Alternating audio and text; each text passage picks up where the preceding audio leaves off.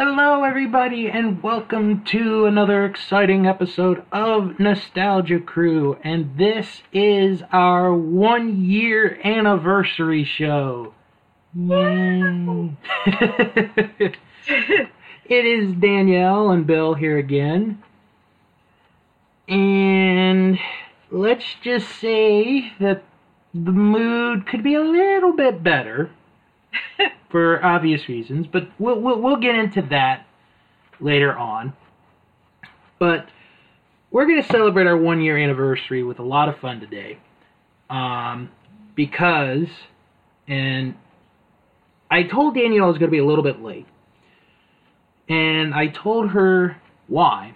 And it is that really all afternoon I had been working on getting all of our stats from this whole first year of the show. Um, you know, to, to let you guys know as well, you know, what we've picked as far as movies and music goes, and also our episodes. Um, and actually, we're going to do the episodes now. Um, so I have in front of me, Danielle, as of this recording today, April the 20th, as of April 23rd, Uh huh. every episode, the first 12 episodes we've done, and how many downloads each episode has reached or has had. The most downloaded episode had 77 downloads. Wow. Would you venture to guess which number episode it is? So remember, you got a 1 in 12 shot. I know. I, I honestly can't.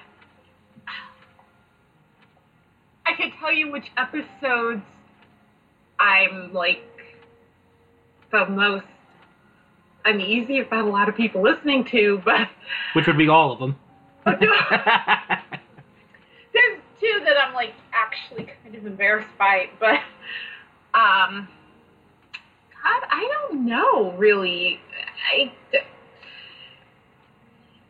I, I, I mean, a lot of them we've talked about interesting things, but I don't really know the one where like so many people tuned in that I can't really think of it. All right. Well, I'll tell you anyway.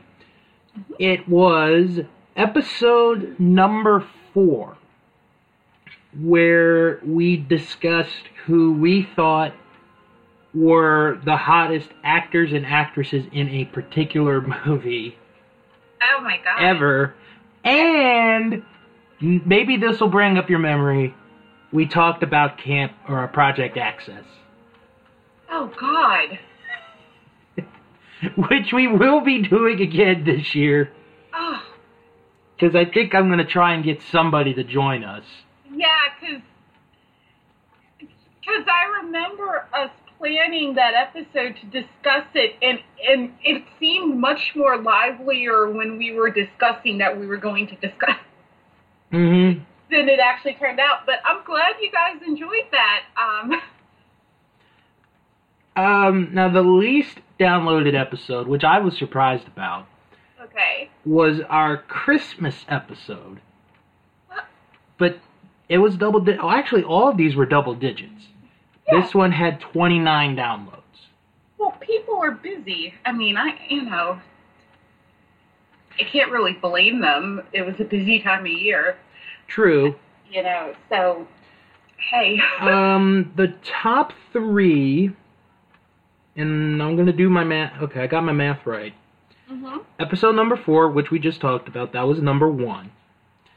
Episode 10, which was the 50 greatest cartoon characters of all time list, that was number two. That had 49 downloads. And number three was episode seven, which was our Halloween episode, which we did our uh, actually we did a review of a Disney special that had 47 downloads. Mm-hmm. So those were the top three, and every episode that we have done has hit double digit marks, with episode 4 being the most downloaded episode so far. Wow. Now, one thing that you guys might notice as well is well, how good our sound is. That's because, and I've probably mentioned this on the other shows, but I really don't care. I'll just say it one more time anyway. I have a new computer. Um, the other one was starting to go on its way. Got some money out, bought a new computer, up, working absolutely wonderful. And you're probably going to notice better sound in the recordings of this show. All right, let's get to some good news because there hasn't been a lot of good news as of late. Mm-hmm. And it's gonna we're gonna we're gonna talk about a topic that I don't think we talk about that much on this show, but we're doing it because there is a group of fans who like this particular genre that I'm going to bring up here, and that is video games.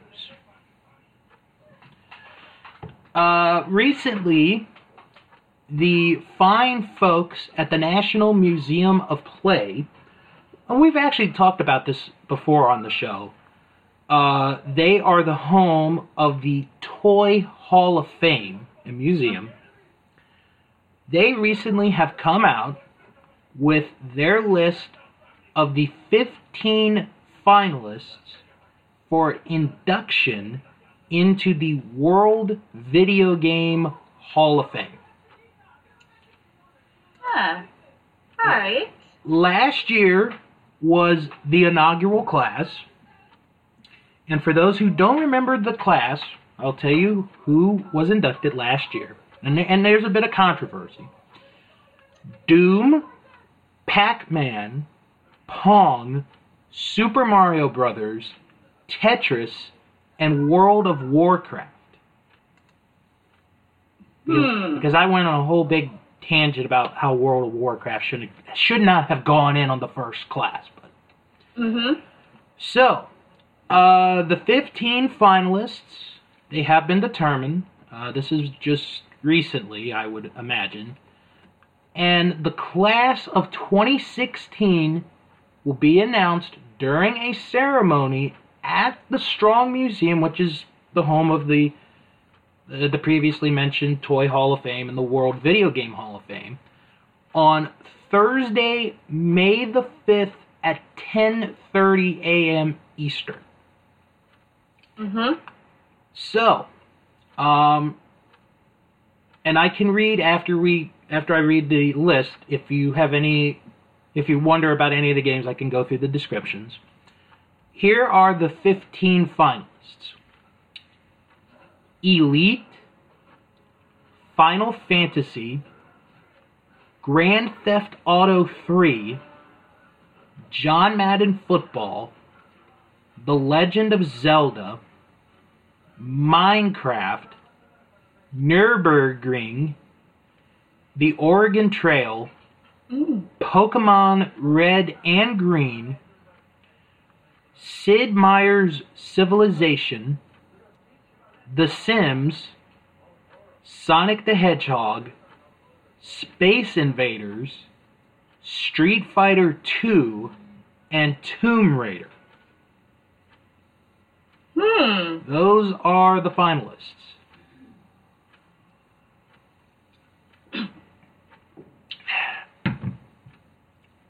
Um, now I know you were a fan of Sims, and I, and I think we did talk about that last year. Yes. Yes. In fact, I just finished. Um, I had to stop myself from playing to do the show today. um, but yes, huge, huge fan. uh, that doesn't really surprise me. It's up there. Um, Oregon Trail doesn't really surprise me. That was a big thing in the '90s. Are they still? They're not still making that, are they?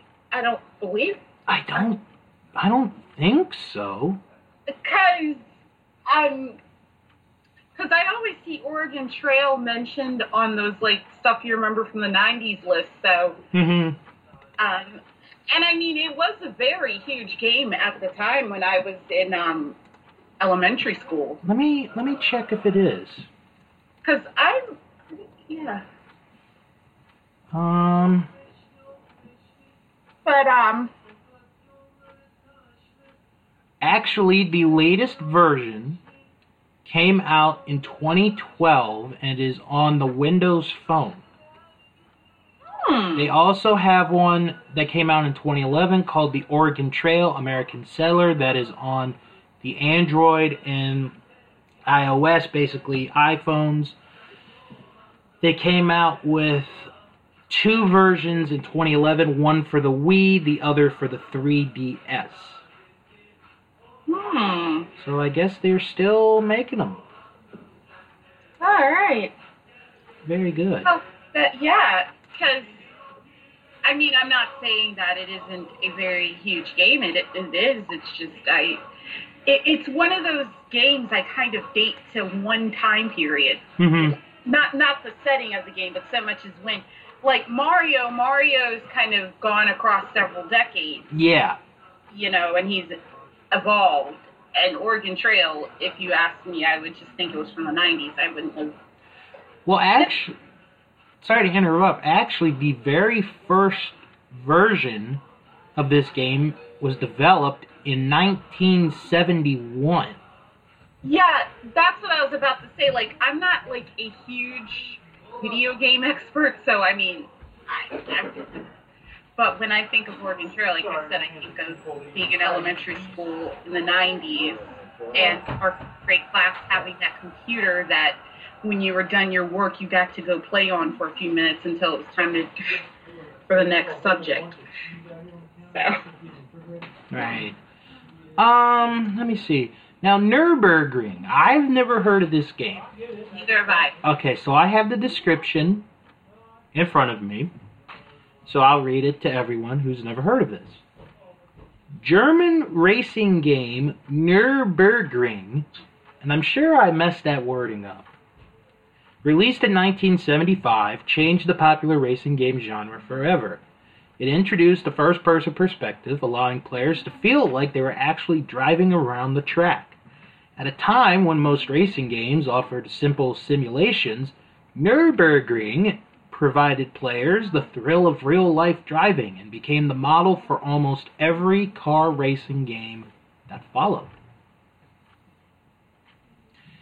Um, I don't have a pic. Well, I, I have a pic a picture, but I'd have to send you the whole link because there's not like a click and then. Um, but you guys can look that up.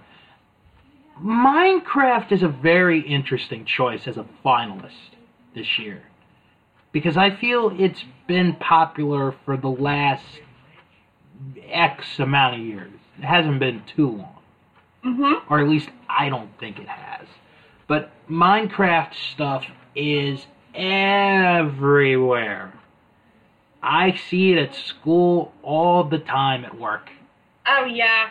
Um our I don't know yeah, you know Ben. Um Ben's son dressed up as um the little thing from I think it was Minecraft. Now I have to go look, but I think he dressed up for Halloween Mm-hmm. as um the little and I'm and I'm probably like I said, I'm not a video game expert, so I'm probably getting the game mixed up. But I'm pretty sure now I'm about to go check his Facebook Okay. to see that's what his kid dressed. Um, but yeah, Ben and those don't know. Ben is a friend of ours who is a huge nostalgia expert to the point where if I post something and I get the facts wrong, Ben comments to either elaborate or correct me. Um, so, uh, but yeah, Minecraft is huge. Um, I had a friend who actually she does a cake decorating business, and one of her um, clients had commissioned her to do a Minecraft cake for their kid's birthday party, and sh- that was just like at least took her Mm-hmm. I want to say close to a day Yeah. because it was very, and she wasn't familiar with the game. She had to Google it, and it was just like had no idea. Right. So Uh, let me see. Uh, other games I want to bring up. Legend of Zelda. I still have that. That fir- Mhm. that first game for those who have never seen it, which I'm sure a lot of us have. It had a gold cartridge that it came Uh-uh. in. You never saw it. no, I'm familiar with Legend of Zelda, but we never actually owned it. Well, the game it, it had a it wasn't real gold, but it was you know Right. like covered in gold. So there's that. Uh, John Madden football. Um, my God, it spawned so many different versions, and now we're up to like Madden 2018. Not not 2018, but it'll be probably Madden 17 this coming year. Um, Grand Theft Auto 3 it's very interesting that they picked the third one in particular. Um, it is a controversial game, Very. very controversial at it for its time. Uh, and they've had many different uh, spin-offs of games as well. Um, just like a Sonic, just like Zelda, just like Madden. Um, but yeah, it was. We had um, we had San Andreas, Grand Theft Auto San Andreas, and I don't even know which one that was. Like number wise, hmm um, but yeah, Grand Theft Auto is not something you buy your ten year old. Definitely not. It is not. Yeah. And Final Fantasy, um, they've now this is the first one that is up for nomination, but they've had like 500 different versions of Final Fantasy, so um, it doesn't really surprise me there. Uh, Space Invaders, can't forget about Space Invaders. oh yeah, You know- the Pioneer. yeah, Pioneer, one of the you know Pioneer arcade games. Um, let's see what else. Tomb Raider. That's one of the first ones that I can think of that had a Mhm. female like video game character as the main character. Yeah, I never really thought of it that way, but yeah. Uh, Street Fighter 2, it's a part of the Street Fighter series. I think everyone has played Street Fighter at some point in time or another. Uh, Sonic the Hedgehog, uh, just a classic game. Like I said last year, if it wasn't for Mario, there would not be a Sonic the Hedgehog. Um, and then, uh, okay, this one, Civilization. I've never heard of this game. It sounds familiar, All right. but yeah. I'll, I'll read the description of it. Released in 1991, Sid Meier's Civilization became one of the most influential simulation and strategy games of all time. Large in scope, the game invited players to develop their own empire over centuries of time, and the title launched a series of successor games, including, in recent years, Civilization V and Civilization Beyond Earth. With more than 33 million units sold, the popularity of the Civilization series disproves the common perception that it is always more fun to destroy than to create. Hmm.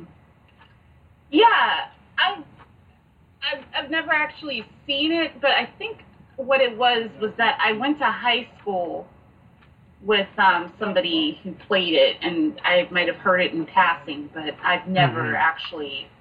Uh, And the final one, uh, Pokemon. I, they they pick red and green, but you could put any Pokemon in there yeah. as far as a video game goes. And um, it probably would be up there. But a very interesting group uh, for finalists this year. And once again, the announcement of the inductees will be Thursday, May the 5th at 10:30 a.m. Eastern Time. And next month we'll talk about it. We we will talk about the class of 2016 and actually on the on the front page of the site you could choose your favorite video game finalist from the 15. Um, I might do that later, so. But not after, or I mean, maybe after the show. But and you can also nominate your favorite video game for the class of 2017 right now as we speak. So, Yeah. any video game. All right. Um recently and I was a little surprised that that this was on so early. Uh the MTV Movie Awards Yeah. recently um, happened. Like two months early. Mm Mhm.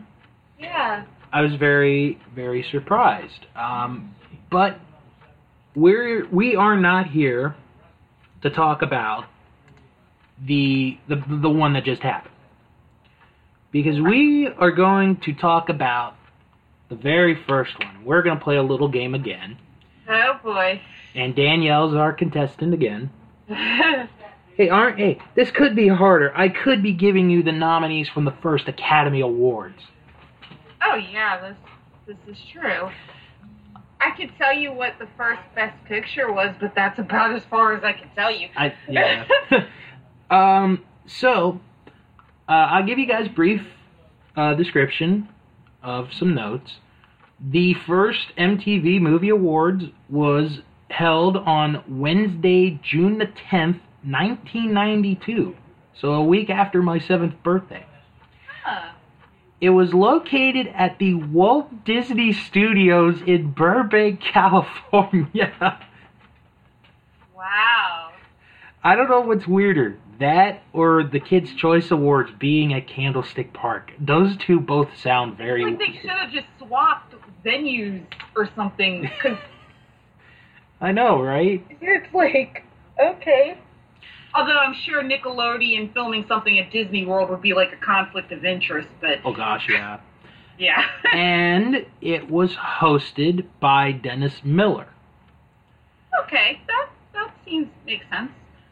Uh, the performances on the show include En Vogue with My Lovin', You're Never Gonna Get It, Mm-hmm. Ugly Kid Joe, Everything About You, Oh yeah. Arrested Development, Tennessee, Yep. and Vince Neil, You're Invited, but Your Friend Can't Come. That's the one song I don't know. I've never heard of that song, and and I know like Vince Neil. So, okay.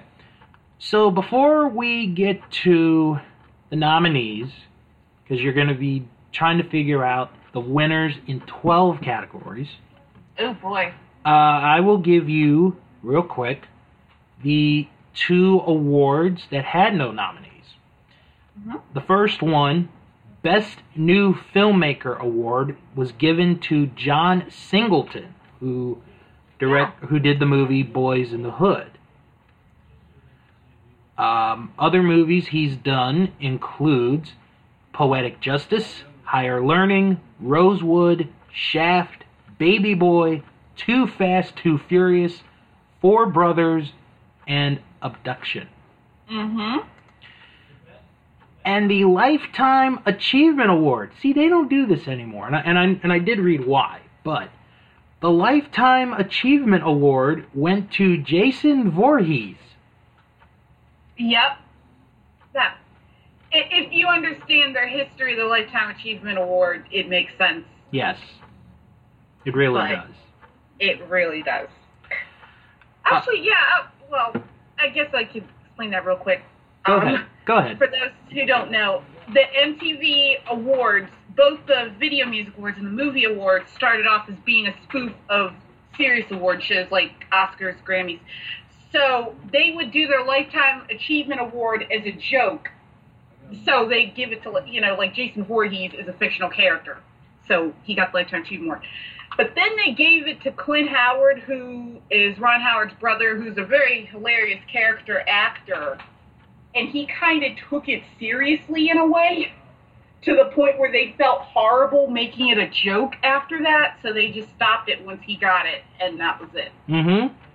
So, Uh, other winners of that award include Chewbacca, the Three Stooges, and Godzilla. yeah. But once Ron Howard took it, game over.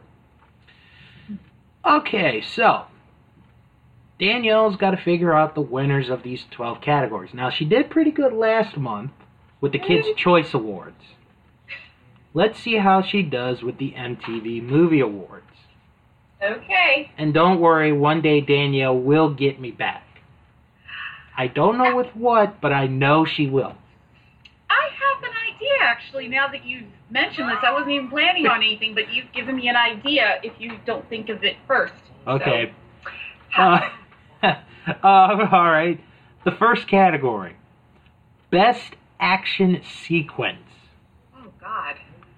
The nominees were the roof scene from The Hard Way, the burning building and escape through old tunnel scene from Backdraft, the LA freeway scene from Terminator 2 Judgment Day, the second jump from the plane from Point Break, and the helicopter blades sequence from The Last Boy Scout. So which one won Best Action Sequence? I honestly don't know because I am not an action movie person, and I've never seen any of those movies. So I'm just gonna go with the Terminator based on popularity. I'm proud. Very good, you're correct. Oh, okay. So you are on the board.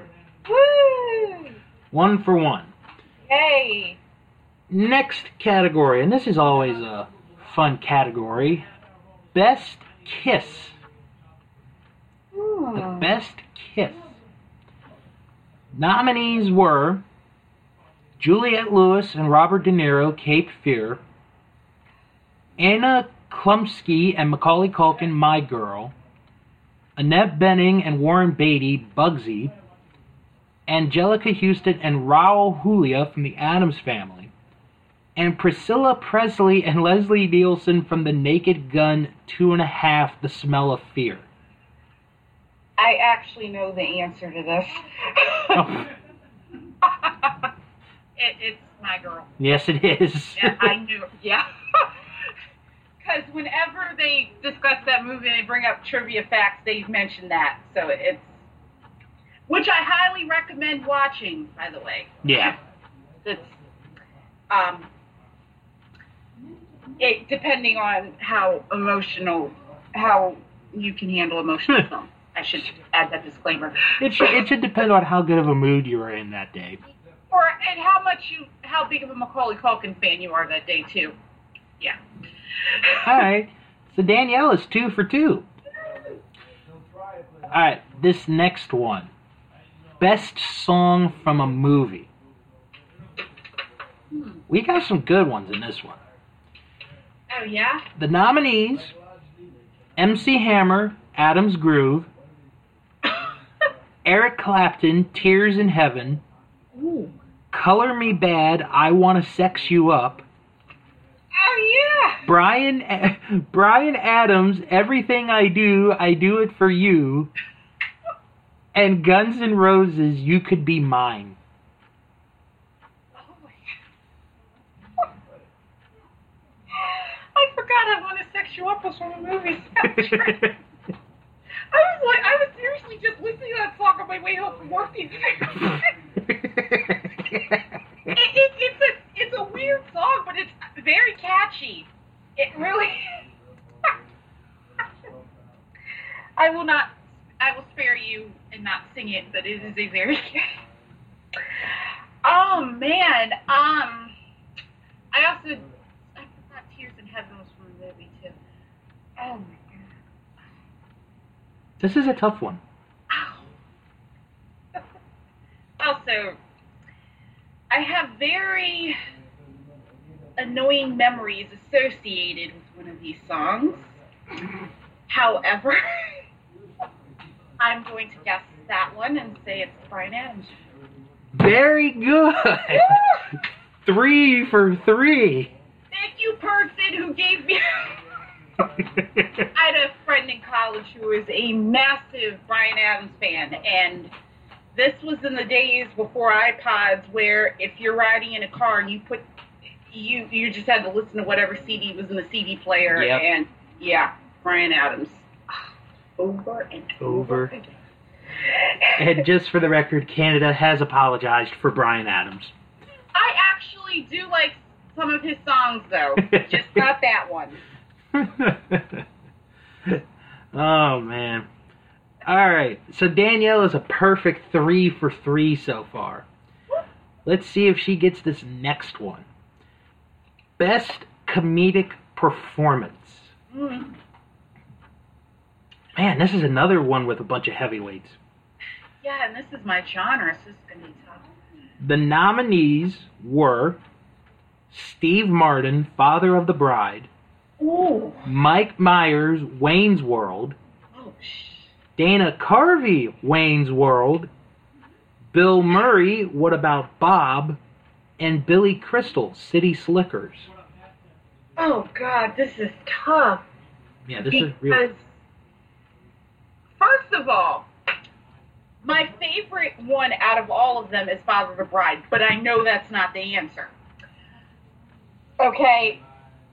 The problem is that I'm torn between two of them because I know it's Wayne's World, but I don't know which one. Okay. Oh, God. They should have just nominated them as a duo or something. I, I, I can't believe they forced the. I don't know how they did votes in those days, but I can't believe they forced the public to choose. I, I, I'd imagine it was either like a hotline or mail or something. yeah, I, I can't. I, I, have tons of friends who are hardcore Wayne's World fans, and I'm pretty sure if you asked them, they wouldn't be able to choose. Oh my God. Oh, I'm gonna go with Dana Carvey. And you're wrong. Ah, The Mike Myers. no, What? the winner, Billy Crystal. I. Okay. Billy Crystal. No offense to Billy Crystal, Liar. but you would have thought the MTV generation would have gone for Wayne's World at that time. All right. But I, yeah, I, I, and also for the record, I have not seen City Slickers, so I, yeah. But Father of the Bride is hilarious. Go see it. Now, real quick, because I had heard rumors a while ago that they might do a third one. Do you think it'll come out? I don't know. Billy Crystal is still pretty. No, no, no. Father of the Bride. Oh, the Father of the Bride. Oh, um, no, I don't. Steve Martin confirmed that they weren't true. First of all, although the hilarious thing is, is um, without giving too much.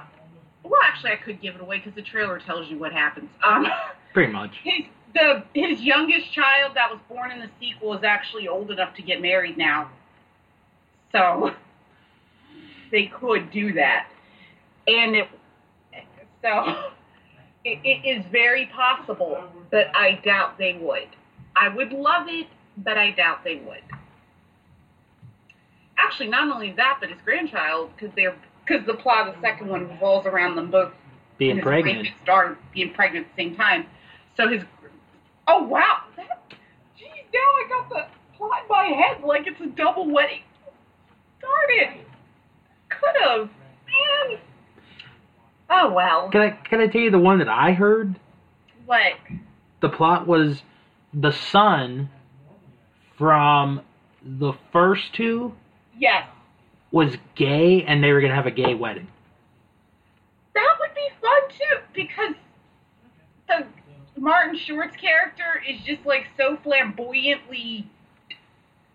If you've ever, I can't really explain it, but his the, he plays a wedding planner, and he's like, and then the second one he um they run into him, and at the doctor's office, he finds out they're both pregnant. He's like, we have to plan the baby shower, and it's like this elaborate production with like live storks. Yeah, I remember the storks. Yeah. I wonder how much that set them back. yeah. So I would, I would, that would have been interesting. Um, and the actor who plays his son, in, in a weird time, the other question, the actor who plays his son's Macaulay Culkin's brother. Huh. Yeah. There you go. Little trivia. All right. Uh, next category. This is another one of my favorites. Best villain. Hmm. The best villain in the movies for Uh-huh. this year, or for that year. Right. The nominees were Robert De Niro, Cape Fear, Alan Rickman, Robin Hood, Prince of Thieves, Rebecca De Mornay, The Hand That Rocks the Cradle, Wesley Snipes, New Jack City, and Robert Patrick, Terminator 2 Judgment Day. Oh. The hand that rocks the cradle was pretty. If I'm getting the plot correct, was pretty creepy. If um, actually, I think I might be getting the plot mixed up with single white female. uh, because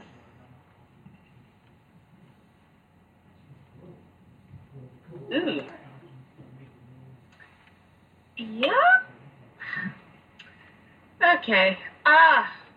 The hand that rocks the cradle is a very creepy. Yes, that is what it was. Okay. They did an episode of The Simpsons that was based off of the hand that rocks the cradle. Okay. There, um, where, and that's how I found out about the movie because they did an episode of The Simpsons where they had a, they the bus driver dumped it, left his fiance at the altar. They felt bad for her, so they took her in. She became their nanny, and she tried to um, kill Marge and steal her family. And it's a good. Um, oh, so I'm torn between that and Terminator. I guess I'll just have to go with Terminator. Uh, yeah, So you're going with Terminator? You should have stuck with the other one. I had it. Oh! Rebecca De Mornay won. Yes, that was a, okay, and and they were absolutely right. All right. Next category. Best on-screen duo. Didn't Yeah. we just talk about that a moment ago? Yeah, we we did. Well, that makes that answers the other question I had. There you go. Uh, the nominees were Geena Davis and Susan Sarandon, Thelma and Louise, Ooh. Kevin Costner and Morgan Freeman, Robin Hood, Prince of Thieves, Anna Chlumsky and Macaulay Culkin, My Girl, Damon Wayans and Bruce Willis, The Last Boy Scout, and Dana Carvey and Mike Myers for Wayne's World. Oh. I'm torn between Thelma and Louise and Wayne's World. Oh. I guess I have to go with Thelma and Louise. Nope, it was Wayne's Okay. World. Yeah, I knew it. I should have gone with that because I just said you can't. How can you pick between them? Yeah. I just. But see, everybody makes such a big deal out of Thelma and Louise, and which I never really got into that movie. But So, after getting the first three right, you have missed the last three. So, you're at even 50%, hmm, as we are down to the last six. Next category Breakthrough Performance. The nominees were Ice T, New Jack City, Campbell Scott, Dying Young, Edward Fur- Ugh. Edward Furlong, uh, Terminator 2 Judgment Day, Kimberly Williams, Father of the Bride, and Anna Chlumsky, My Girl. I, I gotta go with Anna Chlumsky. No, it was Edward Furlong. I didn't see that, so who won that award. All right. I Anna Chlumsky does a great job. Anna Chlumsky was only 11 years old. Well, I don't know if she was 11, but her character she played was 11 years old, and I, I wish she had gotten. Well, I mean, she's still relatively popular. She's on Veep right now, but I wish she had gotten much bigger. She could have really gotten huge. All right. Next category most desirable female. Oh, God. uh, the nominees were Tia Carrere, Wayne's World, Hmm. Kim Basinger, Final Anal- Analysis, Oh, Linda Hamilton, Terminator 2 Judgment Day, Julia Roberts, Dying Young, and Christina Applegate, Don't Tell Mom the Babysitter's Dead. wow. Kelly Bundy. But she wasn't being out. See, that's the tricky part is are they desirable in the movie itself or desirable in general? Because For that time, right. that's the tricky part. Because, like, Julia Roberts, very attractive woman, but I've never seen that movie, so I don't know. Was she. Um.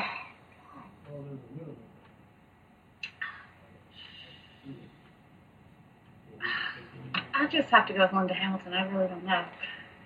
Linda Hamilton, Yeah. you are correct. Oh! Hey, Get yourself right back up there. that's right. Linda Hamilton. Okay. I'm looking. No, she's not who I thought she was. Hmm. Okay. But good. All right. Ouch. So now we go from the most desirable female to the most desirable male. Okay, I should know this. Here are the nominees Jean Claude Van Damme, Double Impact, Keanu Reeves, Point Break, Mm-hmm. Christian Slater, Kuffs, Patrick Swayze, Point Break, and Kevin Costner, Robin Hood, Prince of Thieves. I gotta go with Christian Slater. No, it is Keanu Reeves. Okay, that makes sense. That makes sense. I, I I just remember Christian Slater was really big at that time, like in the early to mid '90s, Right. Heartthrob wise. I, I've only seen one Christian Slater movie, so I can't really. Oh no, I've seen two. Yeah, I forgot. Both romantic comedies, of course. All right. Uh, next category, and you have to get two of the last three to get to have at least a fifty percent average. God, this is like school flashbacks all over again. okay. yes, Sister Mary. No. Uh, best female performance. Okay. Nominees: Julia Roberts, Dying Young, right. Rebecca De Mornay, The Hand That Rocks the Cradle, Geena Davis, Thelma and Louise, Linda Hamilton, Terminator 2, and Mary Elizabeth Mastrantonio from Robin Hood, Prince of Thieves. Was it Rebecca De Mornay? No, Linda Hamilton. Ah! I, you know, whatever. Now I know who Rebecca De Mornay, because I was like, that name sounds so familiar. She's the, the prostitute in Risky Business. I knew her name sounded so familiar. And I was like, I know she did something else that I saw. It was, yeah, she's, uh, oh, gosh. All right. Oh, so now you have to get the next two. oh, God. and they're the last two. This category Best Male Performance. The nominees Kevin Costner, Robin Hood, Prince of Thieves, Robert De Niro, Cape Fear, Val Kilmer, The Doors, Robin. What? Yeah. Okay. Robin Williams, The Fisher King, and Arnold Schwarzenegger, Terminator 2. it's got to be Arnold. Come on now. Yeah, it is Arnold. It's got yeah. It's Arnold. Uh, before you even list, I was like, they, yeah. It, it is Arnold. He won that one. I I would have hoped you'd gotten that one. Yeah, that that's just. All right, and now to the last category, the best movie. Best movie. hmm The nominees were Boyz n the Hood, JFK, Terminator 2, Robin Hood, and Backdraft. Terminator. Yes! Woo! Terminator 2 was the winner, and you end up 50 50. Eh. Join us again next year when we'll be doing this with Eddie Murphy as the host, and Duran Duran and Rod Stewart are performing. Oh man, but no, very good. 50-50 on that one. Um Oh my, I'm looking at this right now. There's going to be one movie on here you're not going to believe is nominated. For next year. Oh yeah, for 93. Oh, jeez. Oh, you're not going to believe it. I probably won't. Even even if I told you, you wouldn't believe it. yeah, So, yeah I, I, we'll have to find out next year. yes, you will. You you will have to find out next year. Uh, or what- or and in the meantime, we can all speculate for the next year of what movie that probably will be, because that is will be the only important thing that you will be doing for the next 12 months is speculating on what horrible movie that the MTV population. Hey, I didn't say it was a horrible movie. I No. just said it was a movie. If you think it's a horrible, hey, if you think it's a horrible movie, that's your opinion. I don't. I don't know because I there's a lot of movies I like that a lot of people think are horrible too. So hey, Nah, we'll see. yeah. Um. All right. Well, I, I, I, you know, we can't really avoid it that much longer. Um, uh, we, we do have to talk about uh, really the recent deaths um, that have been going on in in the uh, entertainment business. And golly, there have been a Three lot.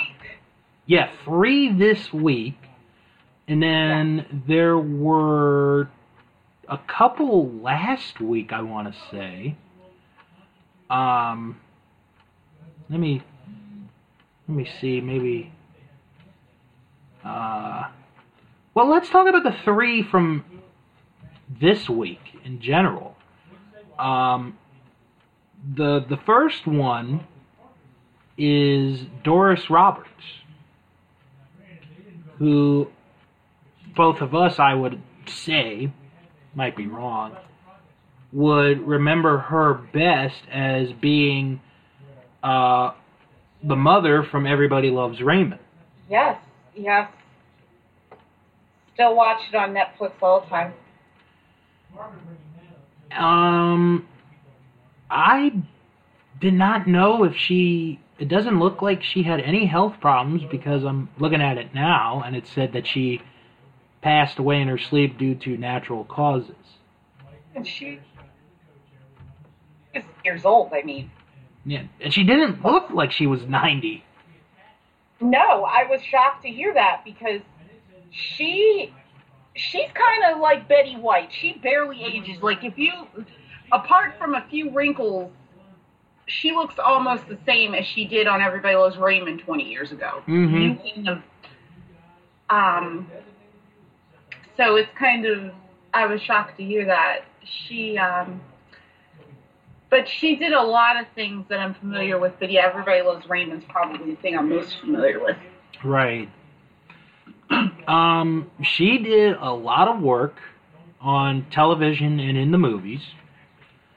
Um, most of her awards are from television. She won a Primetime Emmy in 1983 uh, for St. Elsewhere. She won. She's on. Hmm, go ahead. I didn't know she was on St. Elsewhere. No, I didn't know either. I, yeah. She won four Emmys from Everybody Loves Raymond. hmm Um, and was nominated a bunch of times on other shows. Well, besides Raymond, uh, she was nominated on Remington Steele. She was nominated for a guest actress in a comedy series from Perfect Strangers, and was nominated for supporting actress in a miniseries or special from American Playhouse. Wow. And Yeah. And she really was. Oh, oh, well, no, you go on. no, I was going to say, she was really in a lot of Right. TV shows, um, TV movies, and regular movies as well. Her first credit was 1951 from the Starlight Theater. And the role was operator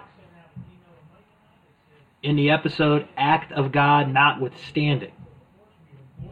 Hmm And the last role that she had, which will come up this year, is Adam Astra Casting. It is a television film directed, written, and co starring Mitch Hara. And she was also going to be in four movies this year. She was going to be in Job's Daughter, which is a drama film directed by Emilio Rosso. The Escort, uh, she was going to play a character named Margaret, a short film directed by Jared Hillman. She was going to be in Old Soldiers. Her character was Gracie McBee. It is an adventure drama film directed and co written by David Rotan. And she was going to be in The Red Maple Leaf, where she plays Miss Samantha Adams, a drama film directed and written by Frank D'Angelo. Wow. hmm And her first movie credit was 1961 uh, Something Wild, where she played Mary Ann's co-worker. Hmm.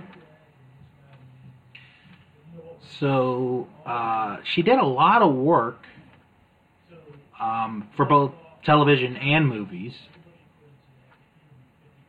Um, and, and like we both said, we pretty much will probably remember her best as Raymond's mother on Everybody Loves Raymond.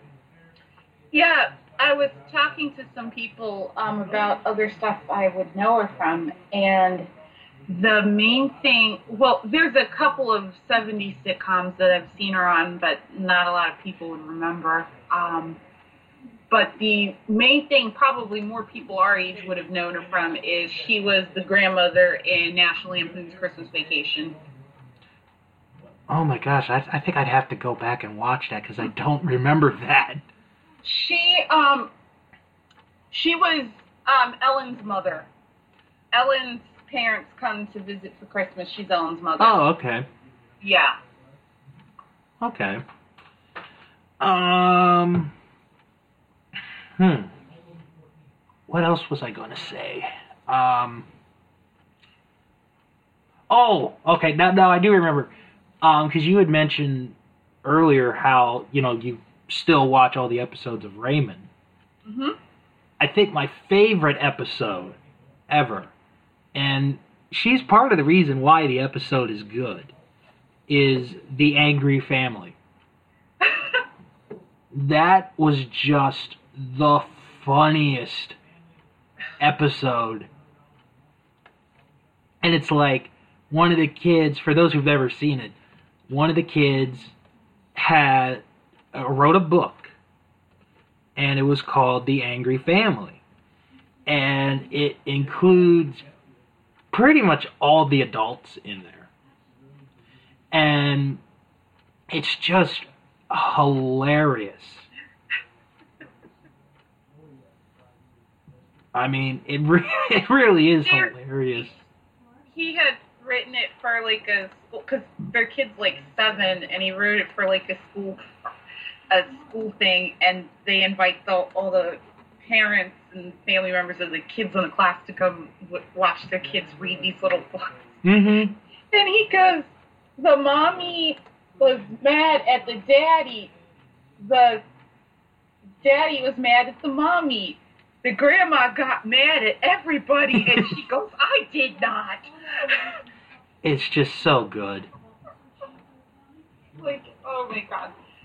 Oh man, I have, I have so many um,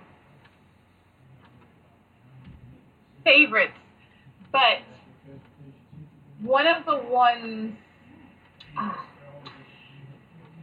that um, I get a little that I, I that I can really relate to is the Christmas episode. It's called um, Season's Greetings. Mm-hmm. And basically, the premise of the episode is Marie has a cousin who every year writes this Christmas letter about how great her life is. So, Marie writes a Christmas letter about how great her life is, but by doing so, she makes Deborah and the rest of the family seem um, beneath her, like she has to help her, and Marie's a great person for Right. helping the family. So Deborah's like, well, hey, Deborah, her, her daughter-in-law, well, hey, you know, we can team up and write a Christmas letter too that makes us both look good. So they do this and include the rest of the family in it, but by that point, the way they phrase stuff makes everybody else in the family sound bad too, and everybody gets really um, egotistical about what they want to put in the Christmas letter, what they don't want to put. It it, it, it turns into this crazy thing, but um, so. but what I love about um, I'm not gonna say what the letter turns out to be, but the end of it is them sitting around reading the other family's Christmas letters and making fun of them, and it's so really funny. There you go. Yeah. So Um, but yeah, I mean, now now I'm. Would you, with with Doris Roberts, yes. Would you put her or like as far as a category in the discussion of the top mothers of TV or top grandmothers or both or Certainly grandmothers, definitely, and mothers perhaps. Um, there's a lot about. Now, I'm not saying about Marie Barone, who she played, at wouldn't be the best type of mother, mm-hmm. and was more harmful than helpful in a lot of ways. right Um, there, she, um, I, I, I hang out a lot. In fact, I'm on there right now on a website called TV Tropes, and they have this trope called "My Beloved Smother," and which is a mother who smothers her children to death even as adults, and that's basically what she was. But um, yeah, I would. I would certainly say she's one of those characters that, for entertainment value, is entertaining. But if you knew them in real life, Yeah. probably wouldn't be. You know.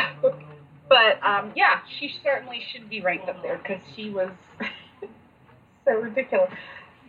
All right. Um.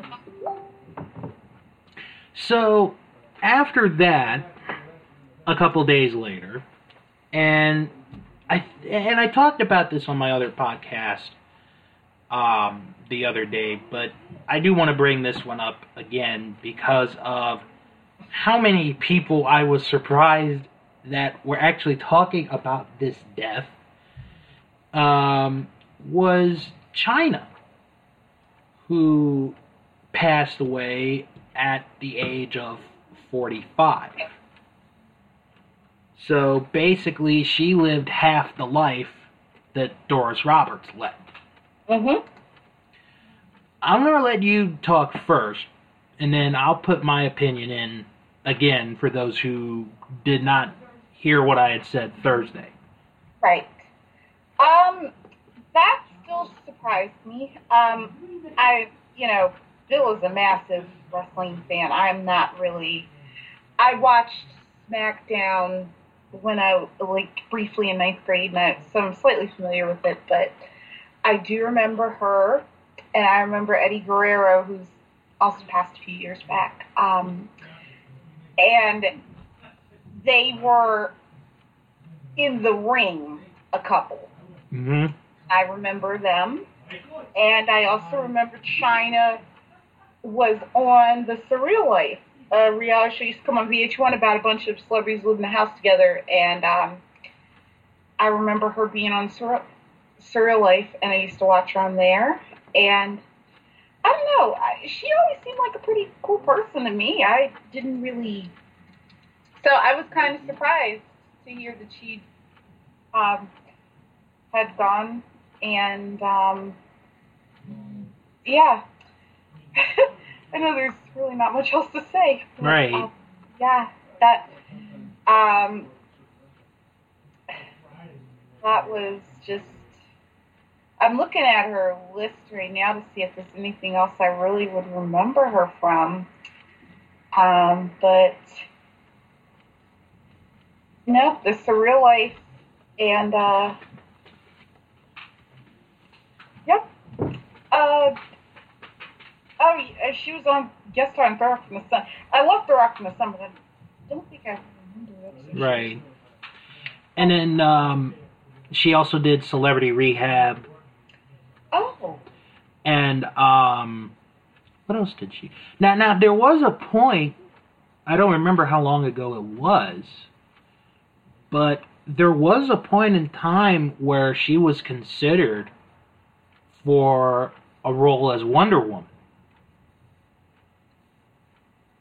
Um, it would have been interesting if she had gotten the role, to say the least.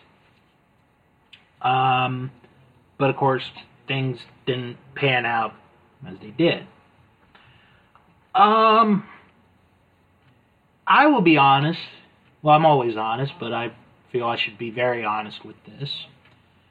As someone who, like Danielle said, is a fan of wrestling, but also covers wrestling uh, from a news standpoint, I wasn't too surprised to hear that she died.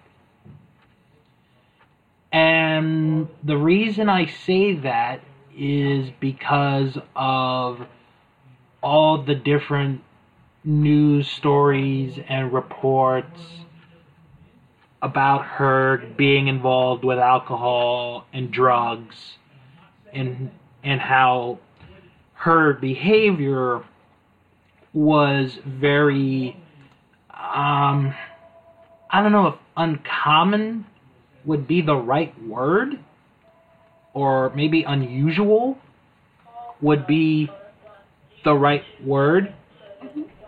Um, I did say earlier this week on that wrestling show that her breakdown or her collapse may have begun when she was let go by WWE 15 years ago. I mean, I we can't really pinpoint the exact moment. Um, but I mean, she ended up doing uh, a sex tape, which, for the record, I never watched. So don't, like I said, I don't ever plan on watching that. And then she ended up being a porn star for a little while. And then she went to Japan to teach English to the Japanese.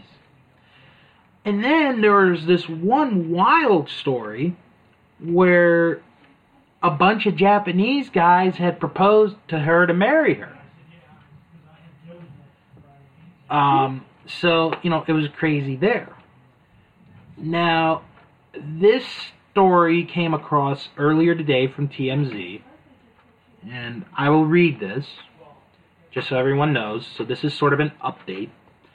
Uh, Chyna's death could benefit the health of future athletes by donating her brain to doctors studying the consequences of concussions in WWE wrestlers. In an interview with the New York Daily News, Chyna's longtime friend and manager Anthony Anzaldo says the wrestler was contacted months ago about joining a brain injury lawsuit against the WWE. Anzaldo says Chyna wasn't interested in the suit, but thought the science behind it was interesting. He says shortly after her death, he got a call about donating her brain to the study. Anzaldo says he's working with Chyna's family to allow the coroner to release her brain to the docs. Anzaldo says the same guy carrying out the brain study is Dr. Omalu, the dude played by Will Smith in Concussion. Yes, that is what it says on TMZ. The dude played by Will Smith. Yep. Not the guy, but the dude. Dude. Wow. So see, even stupid people could get a high-paying job. oh, the Yeah. guy who's doing the study is the dude played by Will Smith. Terrible. Absolutely. Th- that that line, I mean. Yes. Um, now I will say, from reading that, I'm actually glad Chyna isn't going in into the lawsuit because she she really didn't have any concussion like injuries. Um, to to my memory, so I think she's smart in that to where, you know, oh, I'm not going to join it. I think it's dumb, but I like the studying of the brain. Um, and then, and then also, you know, it's like,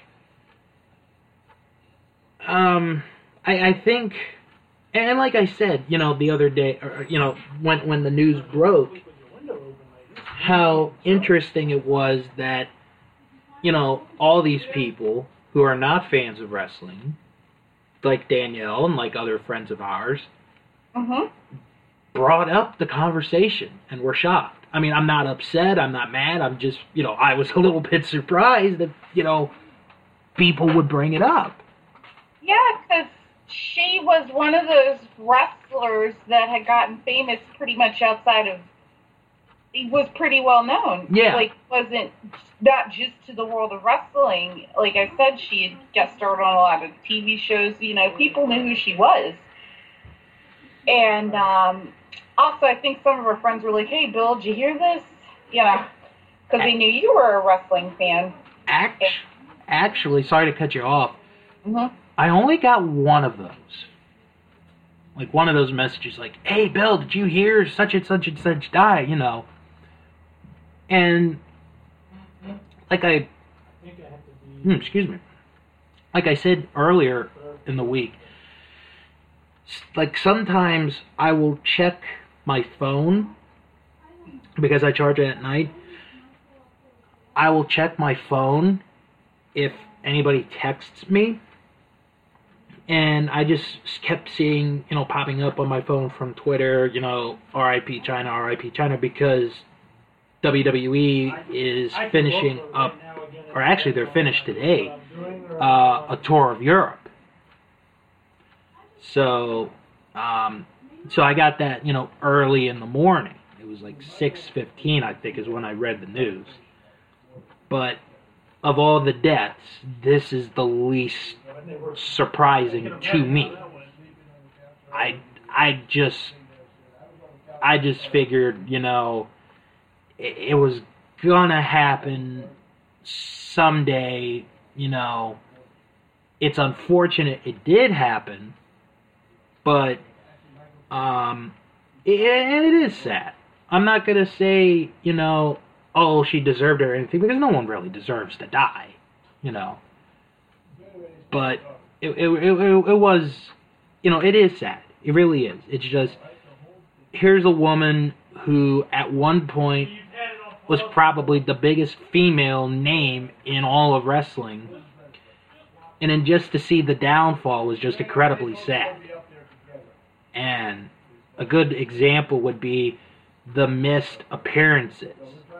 Um, she had one scheduled for Maryland Championship Wrestling, which is a local promotion here in Maryland, and she missed that. And then she had one WrestleMania weekend, and she missed that one. So that one wasn't that much of a surprise to me. Yeah. I'm reading what was going on with her. I didn't realize she had so many um, ish, and I could see how, yeah, that it wouldn't be surprising. And and one more thing, because like she was trying to make amends with WWE, but they never really took it seriously, or at least if they did take it seriously, I don't think they were like, okay, we forgive you and you could come back. Um, I think that, you know, because she made a lot of accusations as well, which also sort of set her even more back away from WWE and and then it's like, you know, now WWE is like, "Oh, I feel so bad, I feel sad," you know, but that's another discussion for another day. Mm-hmm. And then there's Prince. I don't mean like Uh like Thursday morning. I mean like that one was very surprising. One. I yeah. in a heartbeat. I'd say that in a heartbeat. get the body. Uh, that was very surprising. Mm-hmm. Um, my dear's right. so how did you find out? I was at work. Um, I was on my break, and like I usually do, just scrolling through um, Facebook, and they had posted TMZ said he Prince died, and I, my first thought was, well, wait, it's TMZ, but then I remember TMZ now, in terms of celebrity deaths, is now regarded as um, legitimate because they got Paul Walker's death hours before anybody else, and everybody was like, "Well, TMZ. Who believes TMZ?" And, and they also got the Michael Jackson death too. and yeah, so people. In fact, I, I remember people even saying, "I don't know what's sadder, Paul Walker's gone, or we now consider TMZ a legitimate news source." but uh, I said, "Wow, that's a little harsh." But um, I, I, I saw it and I said, well, we're waiting. But then every other news outlet that picked it up said TMZ reported we are reached out for comment. So I said, well, I'm not going to, you know, think much of it. And just as I got back from my break, they said his publicist confirmed it. I said, oh my God. And I was just in shock. And I told uh, a couple of my coworkers, they couldn't believe said, yeah. Um, because you, you just you, you just don't think of it's always you know those you don't really don't know. When I was a kid, I used to get Prince and Michael Jackson mixed up when I was real, real young. Mm-hmm. And I just remember being shocked over his death. And now, it's just so weird. Right. Um. Okay, how I found out. This was very interesting as far as like the whole development. Um, I checked my phone. Now again, I was at work, so Danielle and I were both at work when this happened. Um, at first, I on the phone, it had said that something had happened. This was this was from Associated Press. Associated Press said that some activity had happened at, I believe it, what was it, Prince's house or his studio? Mhm. So I was like, huh, okay, you know, I'll keep an eye on that. Then I scroll my phone down to the bottom. And, you know, TMZ says the same thing. And then, like, two or three spaces up, they say, Prince has died. And I'm like, ooh, okay. And then the local news station apps started popping up. Uh, Channel 5 said, oh, something has happened at Prince's house. Then I get something from Channel 7 that says Prince has died. Then. I get another thing from Channel 9 saying something has happened at Prince's house. So I'm really not sure who to believe, you know, at this point. And to Danielle's point, and she's very true, TMZ at times has been criticized for, you know, you know the news stories because they did get the uh, the Paul Walker death hours early before everybody else did, and then finally it just came, you know, where all of them said Prince has died. Um, I was actually surprised at how young he was. Yes. I did not think he was 57. He's actually the same age meeting was great. as Michael Jackson. Um, they were born the same year. Him and Michael Jackson were born the same year. Mm-hmm. So She that gets Teresa made got it even more ironic. Um, but then both of them just complained and about then, traffic and you know, and, and, and I saw, you know, people's shopping all day Saturday. reaction at work, and it was very surprising. They went And shopping all day um, one we were They person was just out of the meeting devastated. At 12, Mhm. Was just and devastated. They were still Like, there. Yeah. and, and I think anybody would. Yep. Um, What you gonna do for lunch? We're gonna do what we want and then- We're gonna go back to the room. And then I was thinking about it, Mhm. and and I and I wanted to ask you this, and I might post this on Facebook later. Uh huh. Then Maybe I'm going to be pushing the envelope a little bit. Maybe I'm not, but I really Right. don't care. I'm going to ask this question: Uh huh. Whose and death I was in bed by quarter. was had more attention, more sadness to it, So- Michael's or Prince's? Scott's idea to bring Woo. That is tough. And I told Um, him never again, and he said, "You're absolutely right." I have to Oh, good say. night. You do. Oh man. That is tough. See, it's hard to really say because Prince just, I mean, we just passed two days ago. Right. So we can't really say, you know, Michael Jackson, That was it, it, you know, he passed, but it was over several weeks that, um, you know, it had gotten bigger and bigger. So we haven't really seen as much, you know, the media storm that will continue. Um, but Michael Jackson's was huge because sadly he was getting ready to go on tour. right for the last time. Right. And he called, and it was called This Is It. Mm-hmm.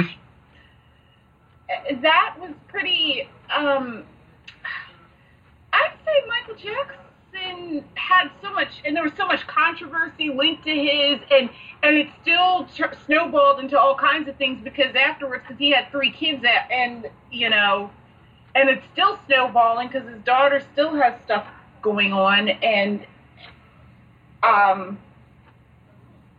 and it's been seven years. Right. So, I am going to say though that I'd say they're pretty because I can rem- I can still remember where it was when Michael Jackson. I heard Michael Jackson died. Yep, I do too. I can still remember. Um, and I, oh man. In fact, um, one of my favorite episodes of South Park made fun of Michael Jackson, and after he died, I couldn't. Oh yes. I know the one you're talking about. I bring myself to watch it after he died, but it's it was one of my favorite episodes of South Park, and they made fun of him, and oh my god, and his son. They use his um, but uh, yeah, I I can't watch it now, but it was it was funny at the time, and um, uh, but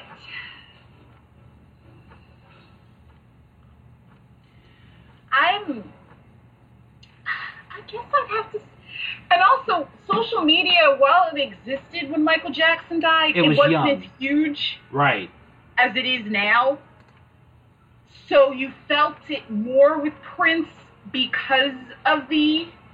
I mean, because Michael Jackson died in 2009. Like, Twitter wasn't even. You know. It wasn't as big as it was.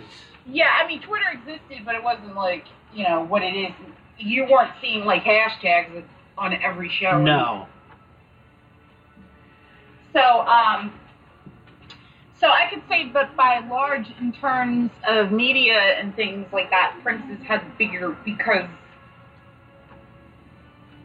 social media is bigger now than it was when Michael Jackson died. So you're Yeah. saying Prince?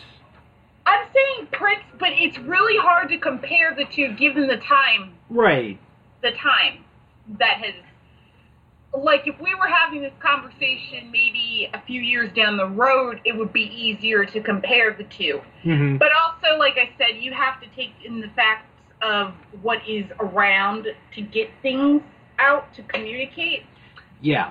because you could say the same thing about elvis's death but a lot of stuff didn't exist at the time he died. Well i didn't exist at the time he died. Well, But, yeah. You know, but you could say the same thing. Like, um, I'm sure a lot of people could tell you they remember when Elvis died and they remembered where they were, you know. So you can't really. it- It's hard to really. Like Whitney Houston, I remember where I was when she died. I actually don't remember. I was. It's always at work. No. Hmm. I was um I worked at the time I was working um at a mall and I was waiting by the cheesecake factory for my father to come pick me up and there were some people outside the cheesecake factory waiting for their table and I heard them say Whitney Houston died and I thought well it's just some crazy rumor. And my father picked me up from work and about I'd say 10 minutes in the car the radio announcer said her publicist just confirmed. She's gone.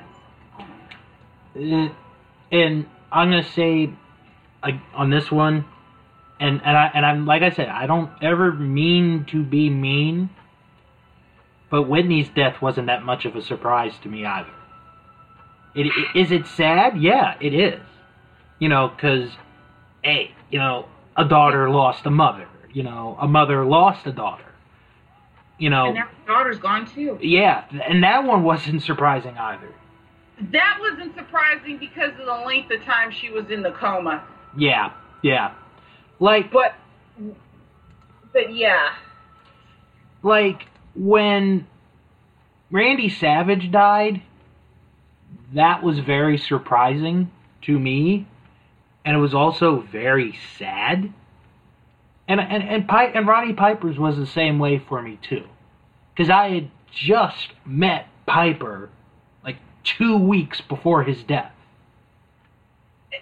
Prince, that's what it. oh, I mean, I didn't meet Prince, but Prince had come here. Um, we, for those who don't know, I live in Baltimore, and they had the riots. Uh, the riots or unrest or whatever you Yeah. want to call it last year. And right after that happened, Prince came to town, came to Baltimore, gave a free concert. And I was like, oh, Prince is here. Oh, wow. You know, and I had thought of going, but then I didn't go. And I was like, well, you know, he's probably, it's going to be a somber occasion because he's here for a somber reason. So he's probably not going to do all the 80 songs that I like. So, I, you know. And now I'm thinking, I wished I had a gone. Right.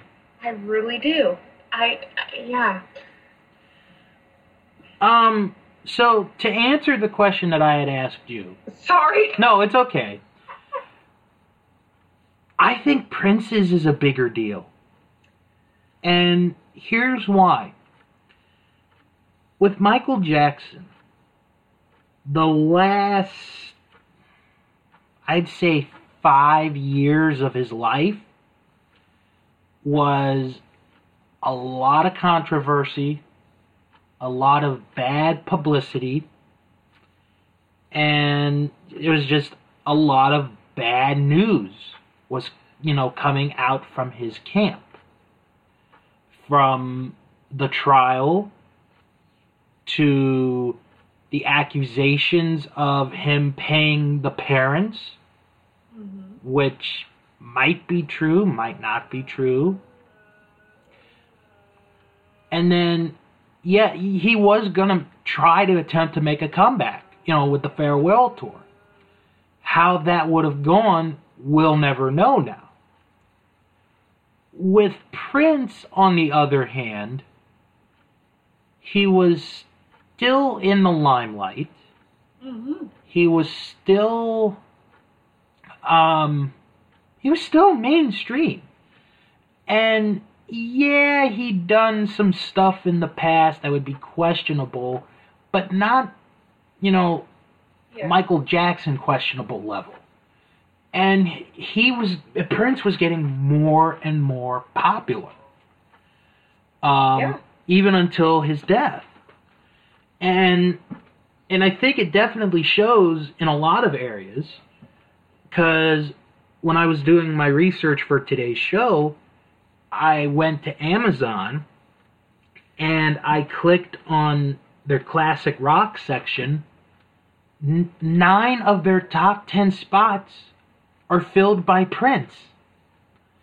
And that's And classic rock. and part of the reason also is Prince was infamous for keeping his music from being free on the um, like you couldn't get on YouTube and find a Prince video, and if you did, it would be gone in probably two days. Um, Right. you would either uh, there was one thing where you were able to get like a live performance of his, but any of his songs, no, you couldn't find them No. for the longest time. And then as soon as he passed, which is it's kind of a mixed um, feelings I have about this, people started uploading his videos to YouTube. And, you know, I kind of have mixed feelings about it. Just taking Part- advantage of it, really. Yeah, part of it's taking advantage. Other parts are like, well, yeah, but then I read some of the comments and there were people just commenting about, you know, how they loved the song and where they were when they heard the song. So in a way, it was bringing people together, but at the same time, it's like, wow. Yeah. And and then and one other thing which is people might not know about this, um, and I'm going to bring up an artist that we've brought up, or at least I've brought up many times on this show, Mhm. and that is Weird Al Yankovic. Yeah. Of all the artists that Weird Al ever asked to do a parody of their songs, Prince is the only one that ever denied him. Which I can understand. Because, you know, I, I'm sure Prince probably felt, oh, if he does one of my songs, then I'm going to be made fun of. I'm going to be joke forever. Which is the total opposite of, you know, what a Weird Al parody song is. But I can understand Prince's point. So, um, but there has been a lot of news, um, so, you know, uh, with Prince and his death. Uh, one of which is that he was treated for a drug overdose days before his death. And it was on Percocet, Mm. which is one. And they did an autopsy saying that there was no physical trauma to his body. Mm-hmm. So, you know, nothing bad to his body happened. Um, the autopsy has been completed, but the cause of the death is still a mystery, so we probably won't know for many more days or weeks. Um, you know, it'll just depend on what happens there. And then, as soon as this works, um, the the police uh, had a press conference yesterday, Mm-hmm. um, and this is what, and they mentioned there was no obvious signs of trauma. Um, there was nothing to indicate that this death was a suicide. We do know that he did have the flu, because if you remember, last week his jet had to make an emergency landing Yeah. and that was a little bit now now that I think about it that's a little bit suspicious uh he had gone to his local Walgreens four times the week before his death. Like just mentioned was treated for a, po- a Percocet OD um the police did not know any of the medications that Prince was taking. Mm-hmm. he was found prince was found by staffers at paisley park. Um and that's really it on you know how they found prince now um another thing to mention and this is probably going to be the last thing that we bring up is that they have cremated prince Mm. um, TMZ reported this uh, earlier this afternoon Mm-hmm. Because it does give us a couple updates. So I'm going to read the original writing and then I'll read the two updates. It appears Prince will be remembered in a private service at his Paisley Park home, and staff members are currently unloading items for the memorial. You Mhm. can see from the pic, from the pics several bouquets of flowers, catered food, and tables have been taken inside. It's unknown exactly what will go down in Paisley Park, but we've been told the family's been planning something intimate. Prince's body was released Friday to his relatives after an autopsy was completed. Multiple reports say he's been cremated. So, that was written at 3:08 Eastern Time. Uh-huh. Two hours later, we get an update that says that guests, including Prince's sister, Tyka, had started arriving at the estate. And then we get another update two hours after that. And a rep talked to TMZ. Uh, this is what the representative said. A few hours ago, Prince was celebrated by a small group of his most beloved family, friends, and his musicians in a private, beautiful ceremony to say a loving goodbye. Prince, uh-huh. Prince's remains have been cremated, and their final storage will remain private. We ask for your blessings and prayers of comfort for his family and close friends at this time. The mm-hmm. cause of death remains unknown, and it will be at least four weeks before we receive the results of the autopsy. An announcement will be made at a future date for a musical celebration. Hmm. Now, and going back to Michael Jackson, when they did the funeral, there, there was two funerals. Yes, I remember. The the first one was for his family and for his friends, and then the second one was that big public one in Los Angeles at the Staples Center. mm-hmm. Does it surprise you at all that Prince does not or did not do a public funeral? Yeah, I. Yeah, because his family. See, Michael Jackson, a lot of the stuff that happened after his death were his siblings, minus Janet, trying to basically ride the coattails of what. I, I mean, I'm, I'm maybe I could be wrong, but a lot of it, like his siblings that weren't really in the limelight as much, suddenly are like, yes, let's do this televised thing. Yes, let's do this. Let's do that. So, whereas Prince's family wasn't really as well known at one point as he was, you know. Prince wasn't in a showbiz family per se, Right. like Michael Jackson was. Right.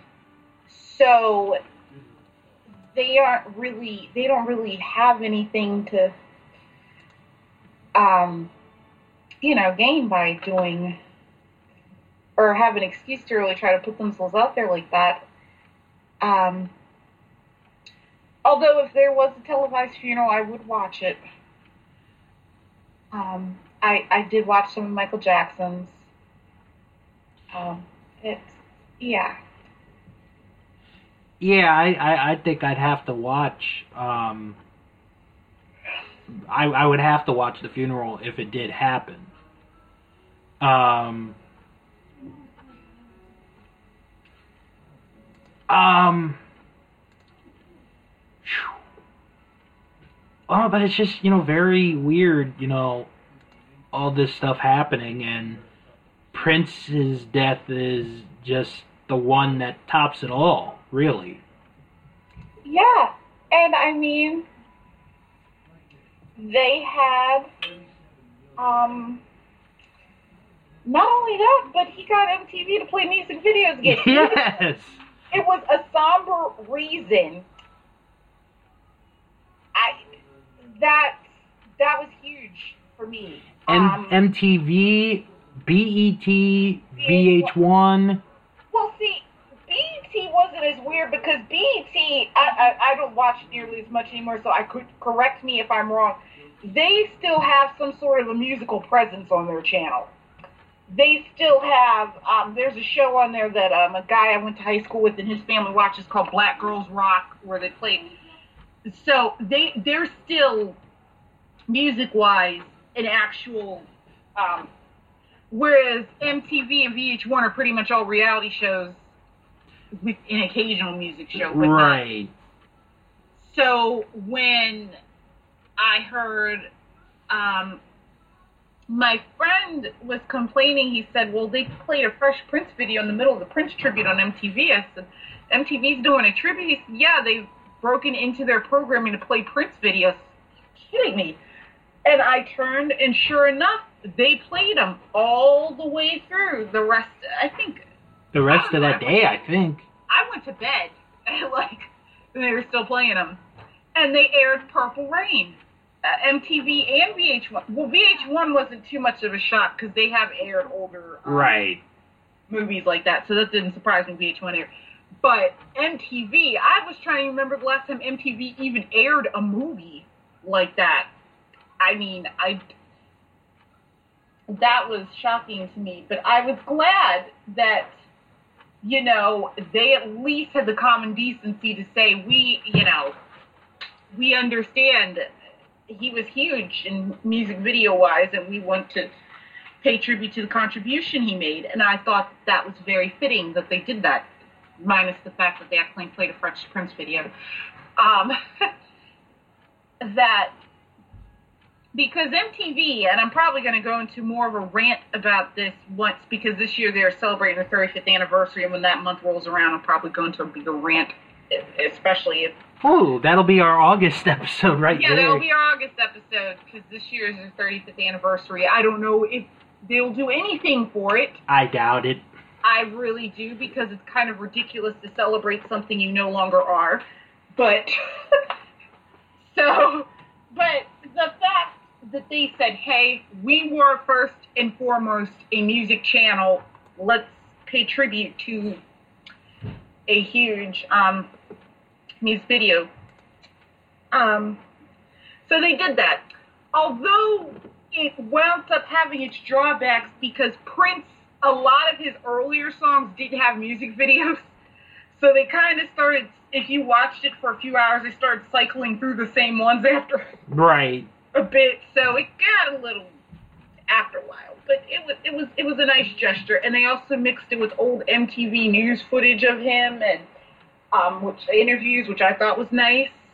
Um, Okay, we're gonna play with Doves Cry for the seventeenth time. yeah, so so it was it was nice, and um, they I, gue- I guess they could air the other movies because the other movies weren't as well received as Purple Rain, so I can understand. Yeah. And also, um, for those who, I don't know if anybody watches, um, but Prince guest starred on the TV series, one of my favorite TV series currently airing, New Girl, um, two years ago. He was in, and the reason why it was a big deal is because New Girl was the lead out show from the Super Bowl in 2014.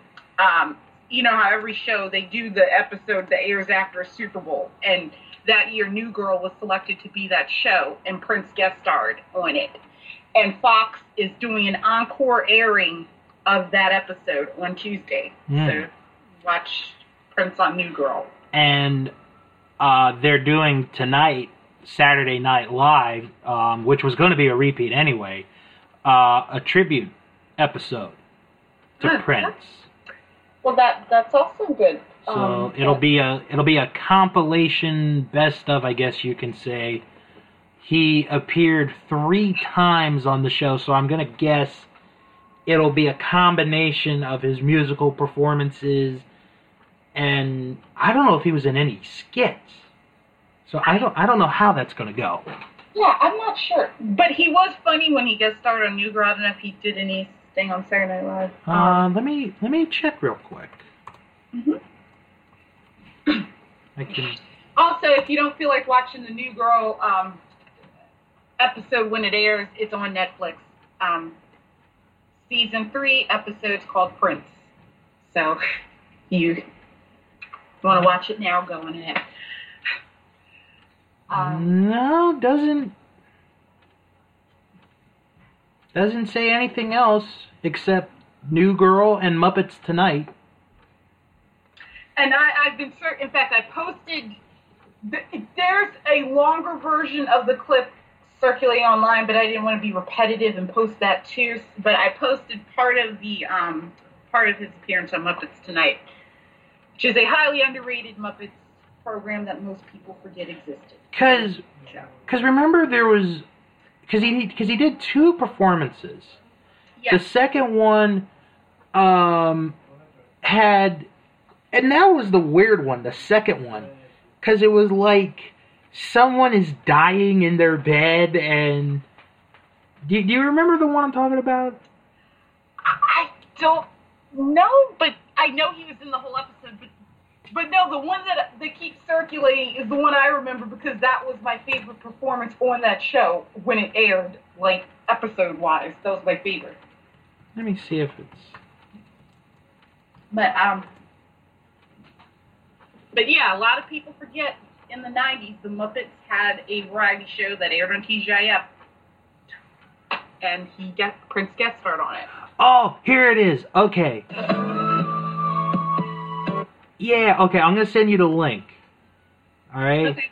Um and then I I put mine on mute, so if you wanna watch it in mute, um you most certainly can do that. Okay. Cause it's like it, it was so weird because it's like okay, it's the Muppets, it's a Muppet show. Oh, here's Yeah. here's Prince, and oh, wait a minute, it's sad because someone might be dying, or they're dead, or Yeah. oh, he is dead. Oh, come on, no, that's horrible. kind of harsh and kind of a bit of a funny aneurysm moment. Hmm. Yeah. Oh wow. This is pretty dark for the Muppets. I know, I know, and I'm watching it in silent too. I just yeah. Oh my oh, gosh. God. The thing that makes me sad though is that he didn't do any performances with the regular Muppets. Yeah, I wonder how that conversation went. like he didn't like the one that I air. It's with Muppets, but it's not with like Kermit and Miss Piggy and all. Um, so I don't know why that didn't happen. That he didn't perform with them. Right. Because when the guest stars used to come on there, they performed with um. Because I remember another episode where Jason Alexander guest starred, and him and Miss Piggy supposedly had this sketch where they were on. They, I think it's called Muppets Bandstand or whatever. But they were on years ago in the frame of the show on a sh- dance show together, and they did a dance number. And I thought that was. So I don't know why they didn't do that. Why am I still watching the video? I don't know. Maybe because I want to see how this ends. Maybe. Oh man. Ah, well, on that note, unless you have anything else, well, I do, but it seems like kind of a weird segue. well, it hasn't stopped us then. Okay. Because I found this before all these famous people died. And um, I had posted in the group, and I said, well, definitely we'll have to talk about this. And Bill says, yes, we're going to talk about this. So um, there's a guy, he does, I, I had not heard of him until I saw this. Um, but he does a vlog called Retro Rewind where he uploads. Oh yes, now I remember. Yes. yes, uploads clips of things. Um, you know, I had completely forgotten about this. Right. Thank you. hmm about older, um, you know, kind of like what we do, except he does it on YouTube. And this particular clip I found very fascinating. Him and his wife drive to a blockbuster, which I was stunned because I thought all blockbusters had shut down. Yeah. But this, him and his wife, I, I think they drove to another state to find this. Um, drove to a blockbuster that is still operating, and seems doing like it's doing reasonably well under the circumstances.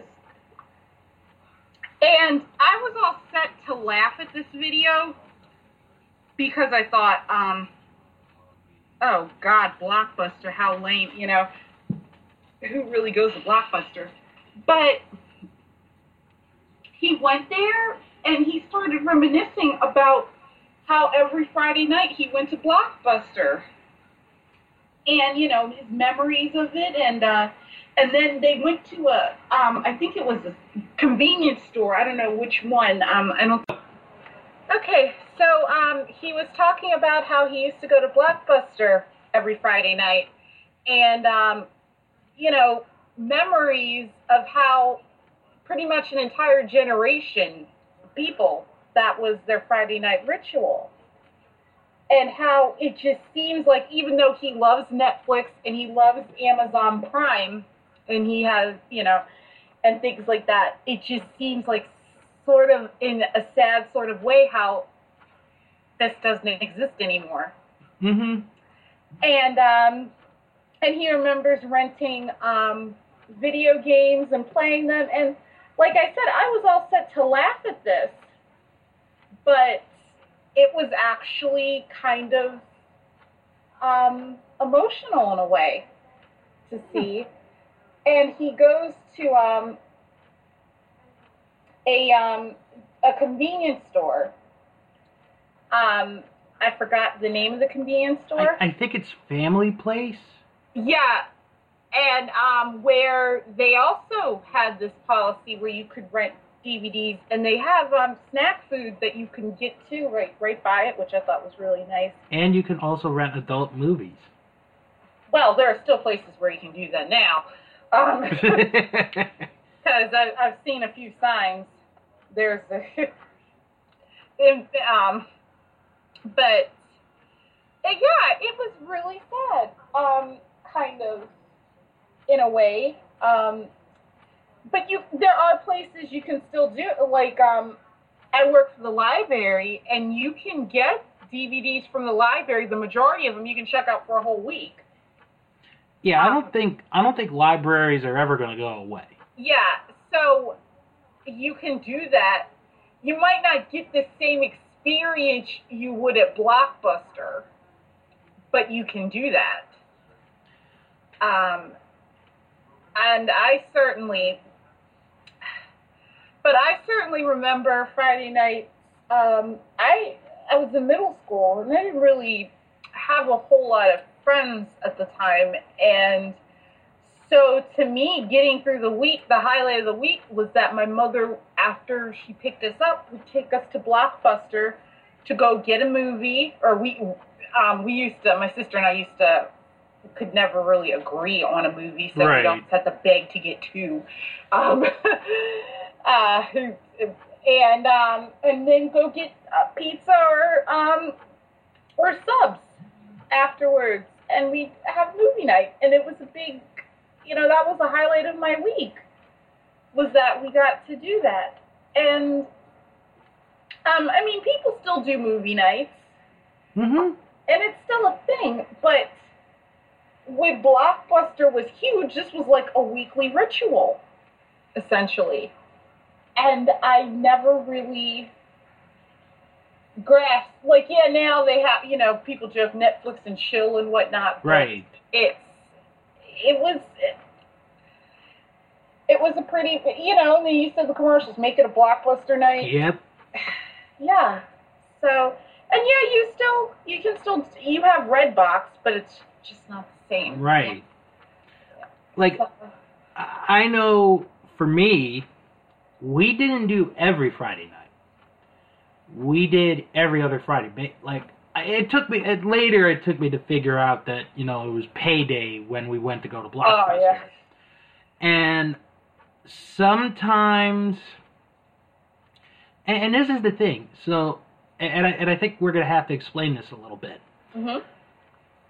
if a new movie had just come out on tape, they were given the red slip, Yes. which meant that you had basically one day to watch the movie.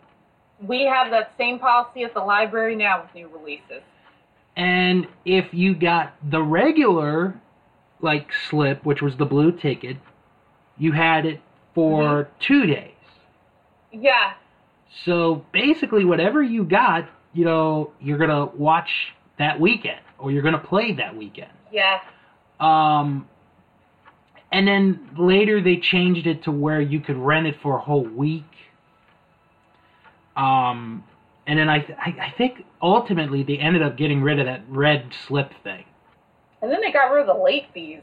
Yeah, That was when they were really starting to go under when they got rid of the late fees because you're like, whoa. Um, but you know, it, it, to, I'll say this because I had different feelings than you do. Mhm. But it's I, I was happy to see that a blockbuster still exists. Uh, Yeah. I at first I thought, well, why? mhm. But yeah, it, it was it was like I said, it was, in a way it was kind of um emotional to see. Um, and I had a friend who worked for, it's not Blockbuster, but it was a um, smaller.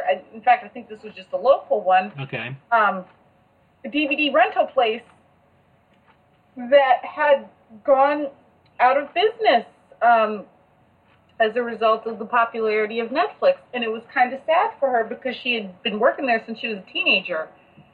And, you know, it's. Um, and we have, um, we have, we still have stores where you can buy DVDs. I know, like, we have movie. I don't know if Movie Stop is still here, but it's the same people who make GameStop, except you buy DVDs there. Okay. But it's called Movie Stop. Um, and we have um, record and tape traders, uh, which know, um, FY, there's- they're still FYEs. yeah, they're still FYEs. They've gradually um, decreased in size, but they're still there. Yeah. Because the one at Arundel Mills Mall used to be like. Oh, a- that used to be right next to the movie theater. Oh yeah, it was huge. It was like um ba- basically like three storefronts almost. Yeah. huge. And now it's basically the size of a hot topic. Yeah, pretty much. Is kind of it was so weird to see. Um, because, and that's the only one left that I can recall because the other ones I remember primarily dealt in music. You didn't have nearly as many movies as the other ones. Right. Right. So that was kind of. And yeah, there's still Best Buy, but Best Buy sells so many things that, you know, hmm they'll, they'll still be around unless suddenly appliances stop being a thing. Which I doubt it will. yeah, so. if, if we if TVs somehow become displaced by something that you cannot buy in a store, or computers for that, th- th- they're still going to be around. Smell-o-vision. Yeah, and that's another thing that kind of makes me sad in a way. Um, my mother and I, um, this actually is another thing, sort of tied to this, but it's another news thing that I found recently. Um, I, um, as part of my job, um, we have the library's archive of photos, and I've been helping out a little with that. And I had a lot of old photographs of department stores Oh wow. and you don't see i mean macy's is still around but it's not like um in fact i think when we go to macy's it's usually we're going to buy a dress or something. It's not um but and sears they just announced they're closing most of their stores that are left. Um and you don't really i kind of even though um, Amazon has pretty much displaced the idea of the department store and online shopping in general, I do kind of miss department stores. Well, well, with with uh, Amazon, now lately they've been getting into delivering their stuff by themselves. Yes, Uh, I know I've gotten a couple packages from Amazon as of late. Um, mm, excuse me. I think Macy's is always going to stay open yeah, because are. because number one they have so much money, and number two, you know, they sponsor the two big events in New York, the Fourth of July and the Right. Thanksgiving parade, and that generates a lot of money. But they're primarily right now, I think, are going to be just a, mostly. Um, because I'm not 100% sure, but. Well, no, they have a home furnishings department. Yeah, that. Yeah. Apart from furniture, and I don't think they have an electronics department. You don't see an electronics department in department store. No, not really. Best Buy has basically displaced all of them. You, there used to be a time when you could go into a department store and they'd have like the TV display. You, I, I, I haven't really seen that, except Walmart. Walmart, but I wouldn't consider Walmart a department store. hmm But um, so or Target for that matter, I would consider them maybe on a higher plane than Kmart, somewhere between Kmart and Macy's. Not, it, it's in the middle somewhere. Okay. Yeah. So it, but yeah, I I do kind of.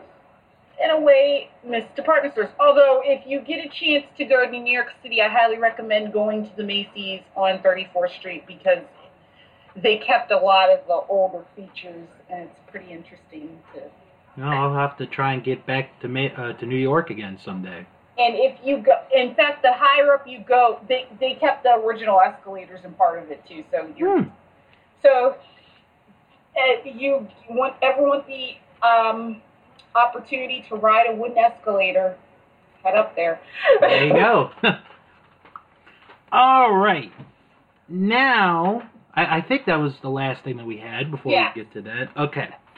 We are going to do now our movies and albums of the month.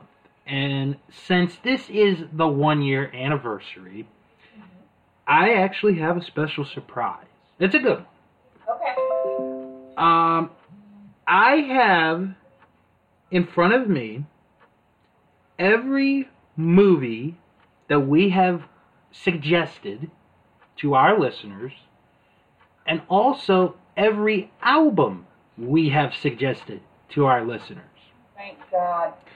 Now, I'm going to save the music for later. Okay. because there's going to be something that I'm going to point out when you do your review. Okay. Now, I'm going to do mine, and I'm going to tell everybody the movies that I have recommended over the last 12 or the over the first 12 episodes of this show. And and, and they are in the order of when we suggested them. Okay. So this is sort of a good way of number 1 giving you guys a reminder of what movies we've suggested and number 2 to remind ourselves hey, don't request or don't suggest this movie ever again, or don't I'm suggest it again. worried about that. Yeah, because last episode you were worried about your album of the month, and when you said it, it was like, oh, you never did that. So, Oh, good. That's good. all right. Um, mine is a wide variety. Um, not only in movies but years too. Uh, the movies I've suggested over these 12 shows Gigi, Atari Game Over, A Beautiful Mind, Cabaret, UHF, Grease, Night of the Living Dead, The Birth of a Nation, National Lampoon's Christmas Vacation, Robin Hood, To Kill a Mockingbird, and The Ten Commandments. So joining that group this month uh, is one of my favorite comedies of all time, and this was a recent episode on Untitled Movie Project, which you guys can check out, and that is A Night at the Opera. Uh, this is the first movie that the Marx Brothers did with MGM after they were let go from Paramount Pictures, mm-hmm. and it is three of the four. Zeppo at this point has stepped away from the screen. He's still in the business. He's he's an agent, but he's not doing motion pictures anymore. So this is the first one without Zeppo. So it's Groucho, Harpo, and Chico. This movie also stars Kitty Carlisle, a very young Kitty Carlisle. Wow. yes. And yeah, it, you'd be amazed if you if you see this movie how she looks in in, in this time because this is 1935. Also, those of you will be. Also, those who actually know who Kitty Carlisle is, more power to you. Yes. And it also stars an actor by the name of Allan Jones. And I want to point this out because Allan Jones, he didn't end up becoming a big star in Hollywood, which I feel is a bit of a crime. Because that man had one of the best singing voices I have ever heard in my life. You hear it in well the two songs that they do the two original songs that they do and you also get to hear it when they do perform opera. They actually do perform opera. Mm-hmm. um, but it's really an all-time classic one of the funniest movies ever. Um, and it's a real thrill. I, I think you guys will really enjoy it. If you've never watched a marx brother movie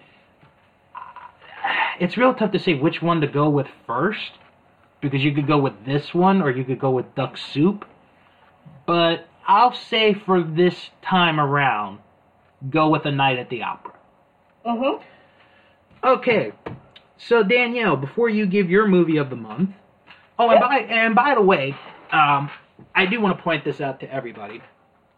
Uh, starting with this episode, all of our recommendations are going to be put up on Facebook in our in our group, so you guys can see what we've suggested, and you guys can decide for yourselves if you want to see them or not.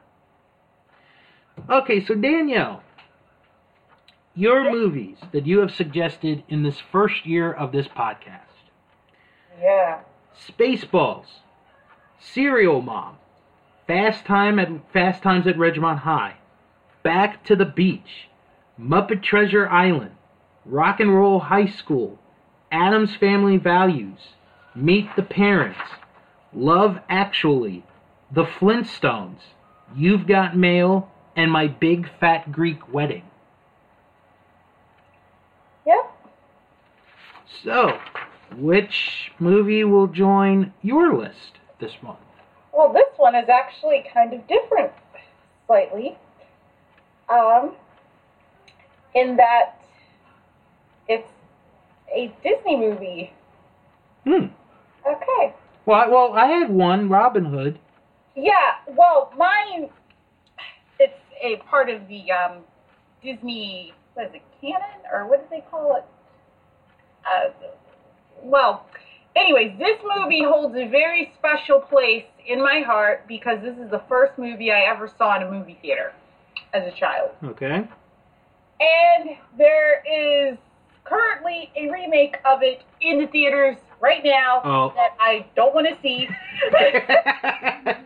so, no offense to those who are going to see it, or Okay. who have seen it. you or have seen it.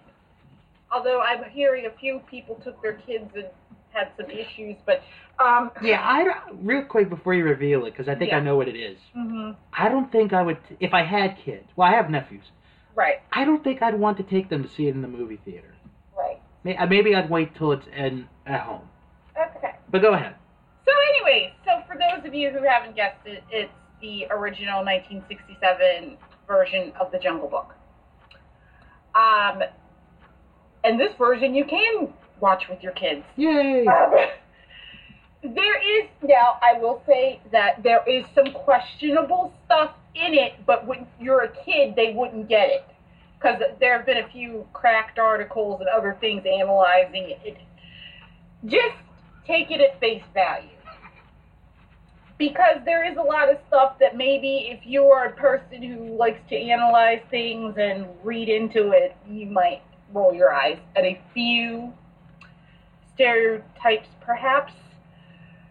Mainly the crows. Vultures. The vultures, yeah. There are no crows in The India, crows damn are it. in the- Are in um, Dumbo. Right. Okay. My mistake. The apes, too. You might Mm-mm. Um, read a look.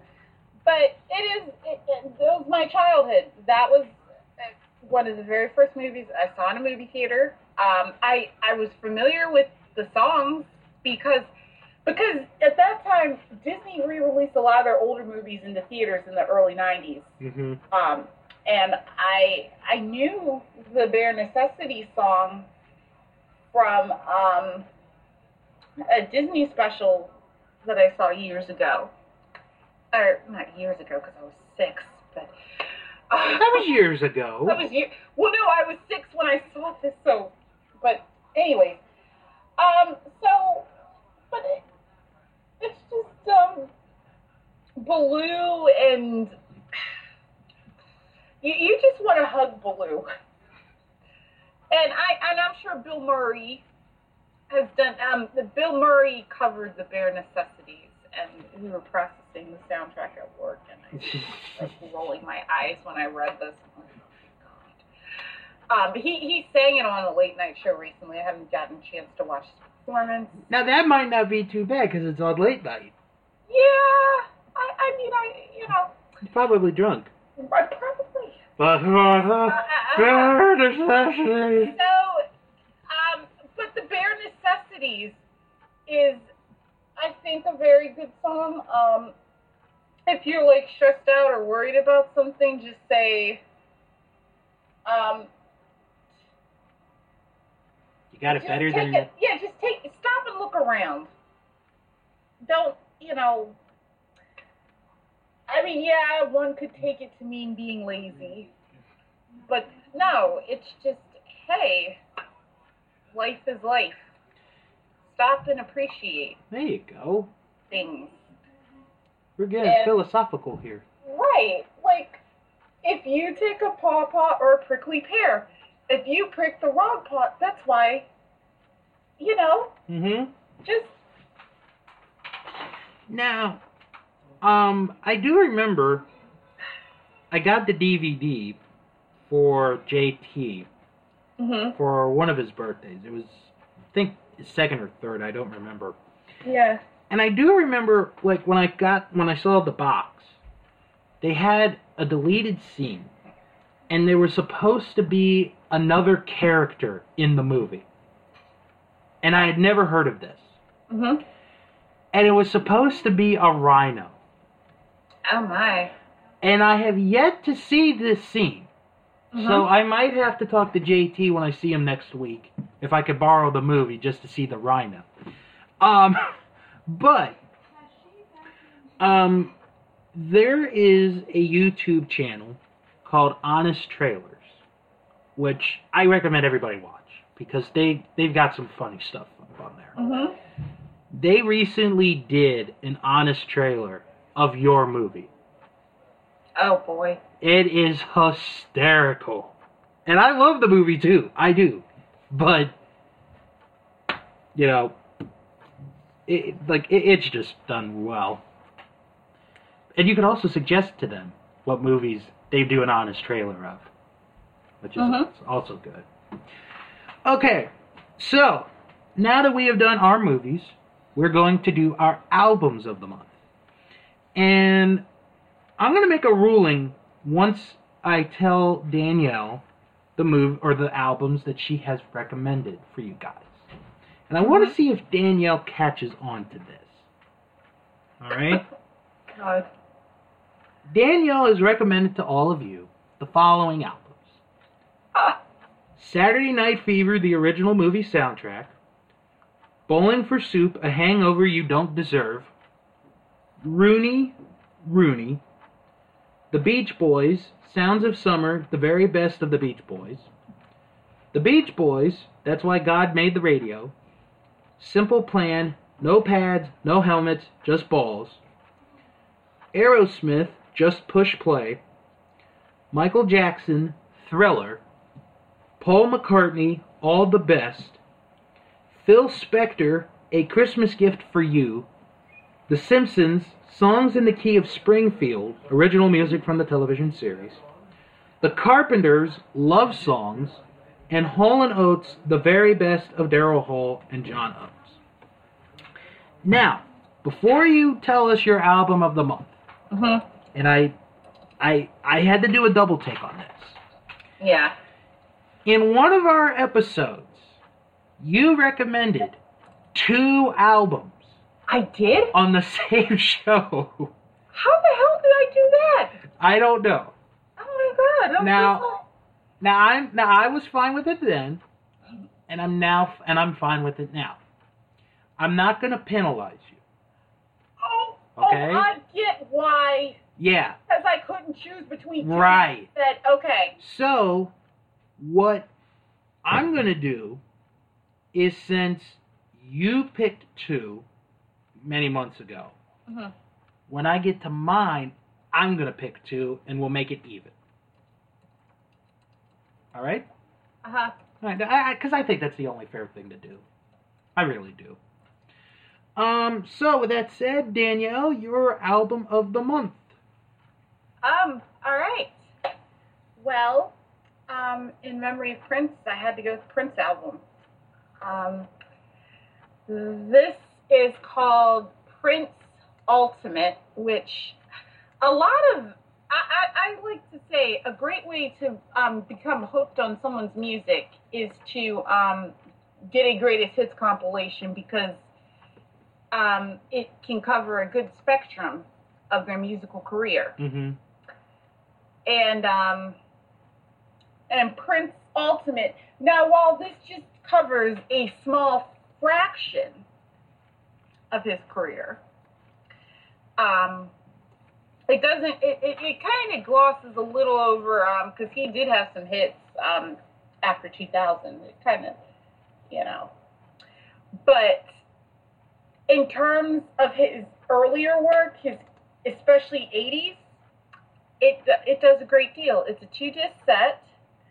Um, you have so many. Um, I want to be your lover, Uptown Controversy, 1999, When Doves Cry, Purple Rain, um, Let's Go Crazy, Pop Life, Raspberry Beret Kiss, Cream. uh, So many of them.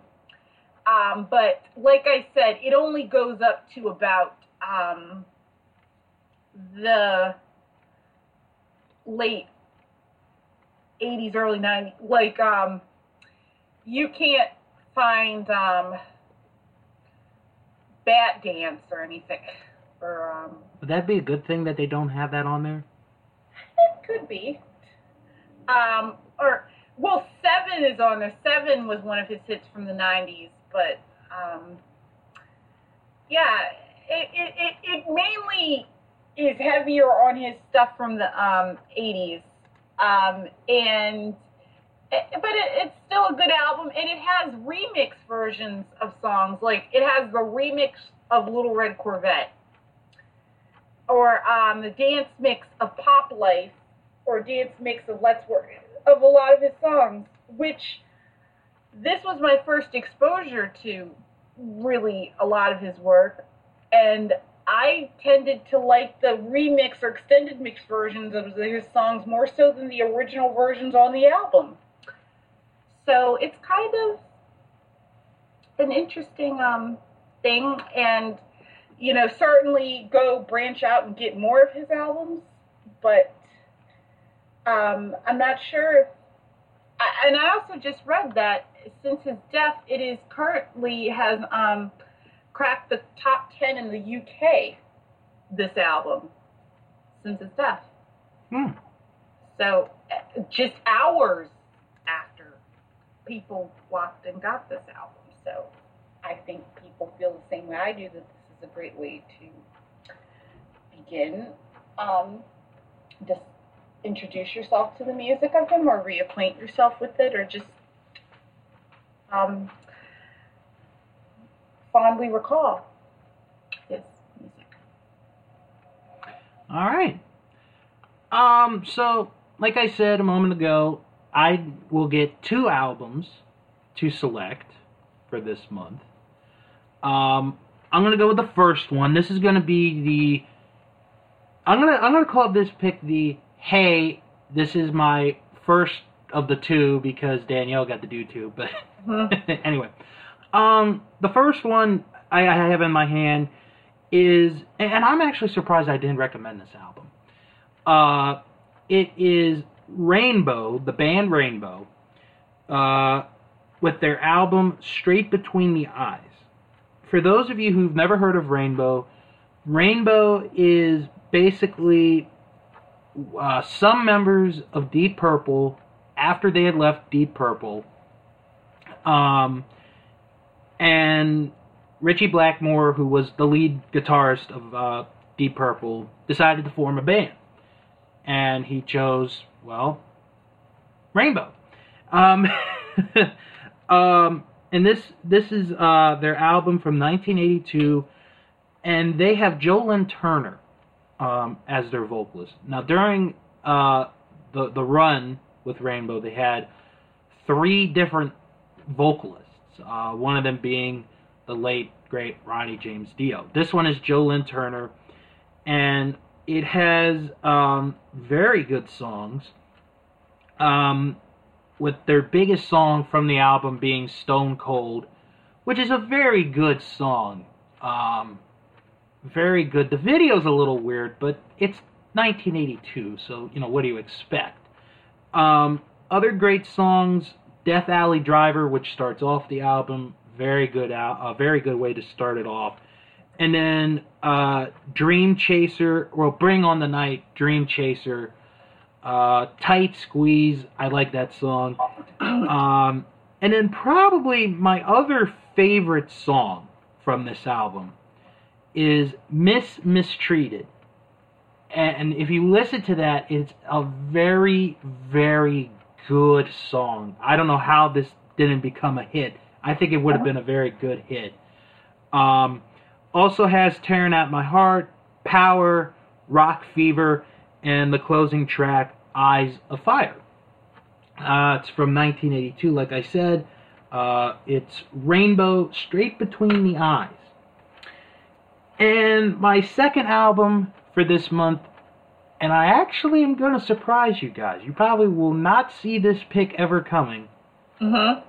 I too have a Prince album that I recommend, and it's Purple Rain, the soundtrack from the movie. Oh yes. Um, and I'm sure you're wondering. Oh, well, I'll get okay. I'll get to that list in a minute. Um, I'm sure you're wondering, how have I heard this album? Real simple. My sister-in-law, she gave me a bunch of albums to sell on eBay, and I listened to a lot of the albums. Purple Rain was one of those albums in the box. And while I have never seen the movie, my God, this is a fantastic record. This is just absolutely great. Um, on this album, you have uh, Let's Go Crazy, which starts off the album. That was a big hit. Uh, when Doves Cry, which the video is very popular. Uh, I Would Die for You, which now saying that is sort of a little weird, you know, to say, but you get what I mean. Um, and then the controversial, but it's a really good song, Darling Nikki, which I really like. And of course, that was on Tipper Gore's uh, list of naughty, naughty songs. hmm Um, and then, of course, the finale of the album, the title track, Purple Rain. Um, maybe one of the best songs ever written. You know, when, when you hear the song. Um, and one thing I pointed out on that wrestling show uh, this week, because I did bring up Prince real quick. Uh, Purple Rain was used for Dusty Rhodes' entrance, for his theme entrance, for the main event of Starcade 84, the second Starcade. And it's so weird because, you know, here's Dusty Rhodes, you know, Mr. Americana, the common man, and he comes out to Prince. And he comes out to Purple Rain, which is very interesting. Um, to say the least. But this album, um, many accolades it has so rightly earned. Um, and I'll read some of these off. Time magazine in 1993 ranked this the 15th greatest album of all time. Uh, VH1 ranked it the 18th greatest rock and roll album of all time.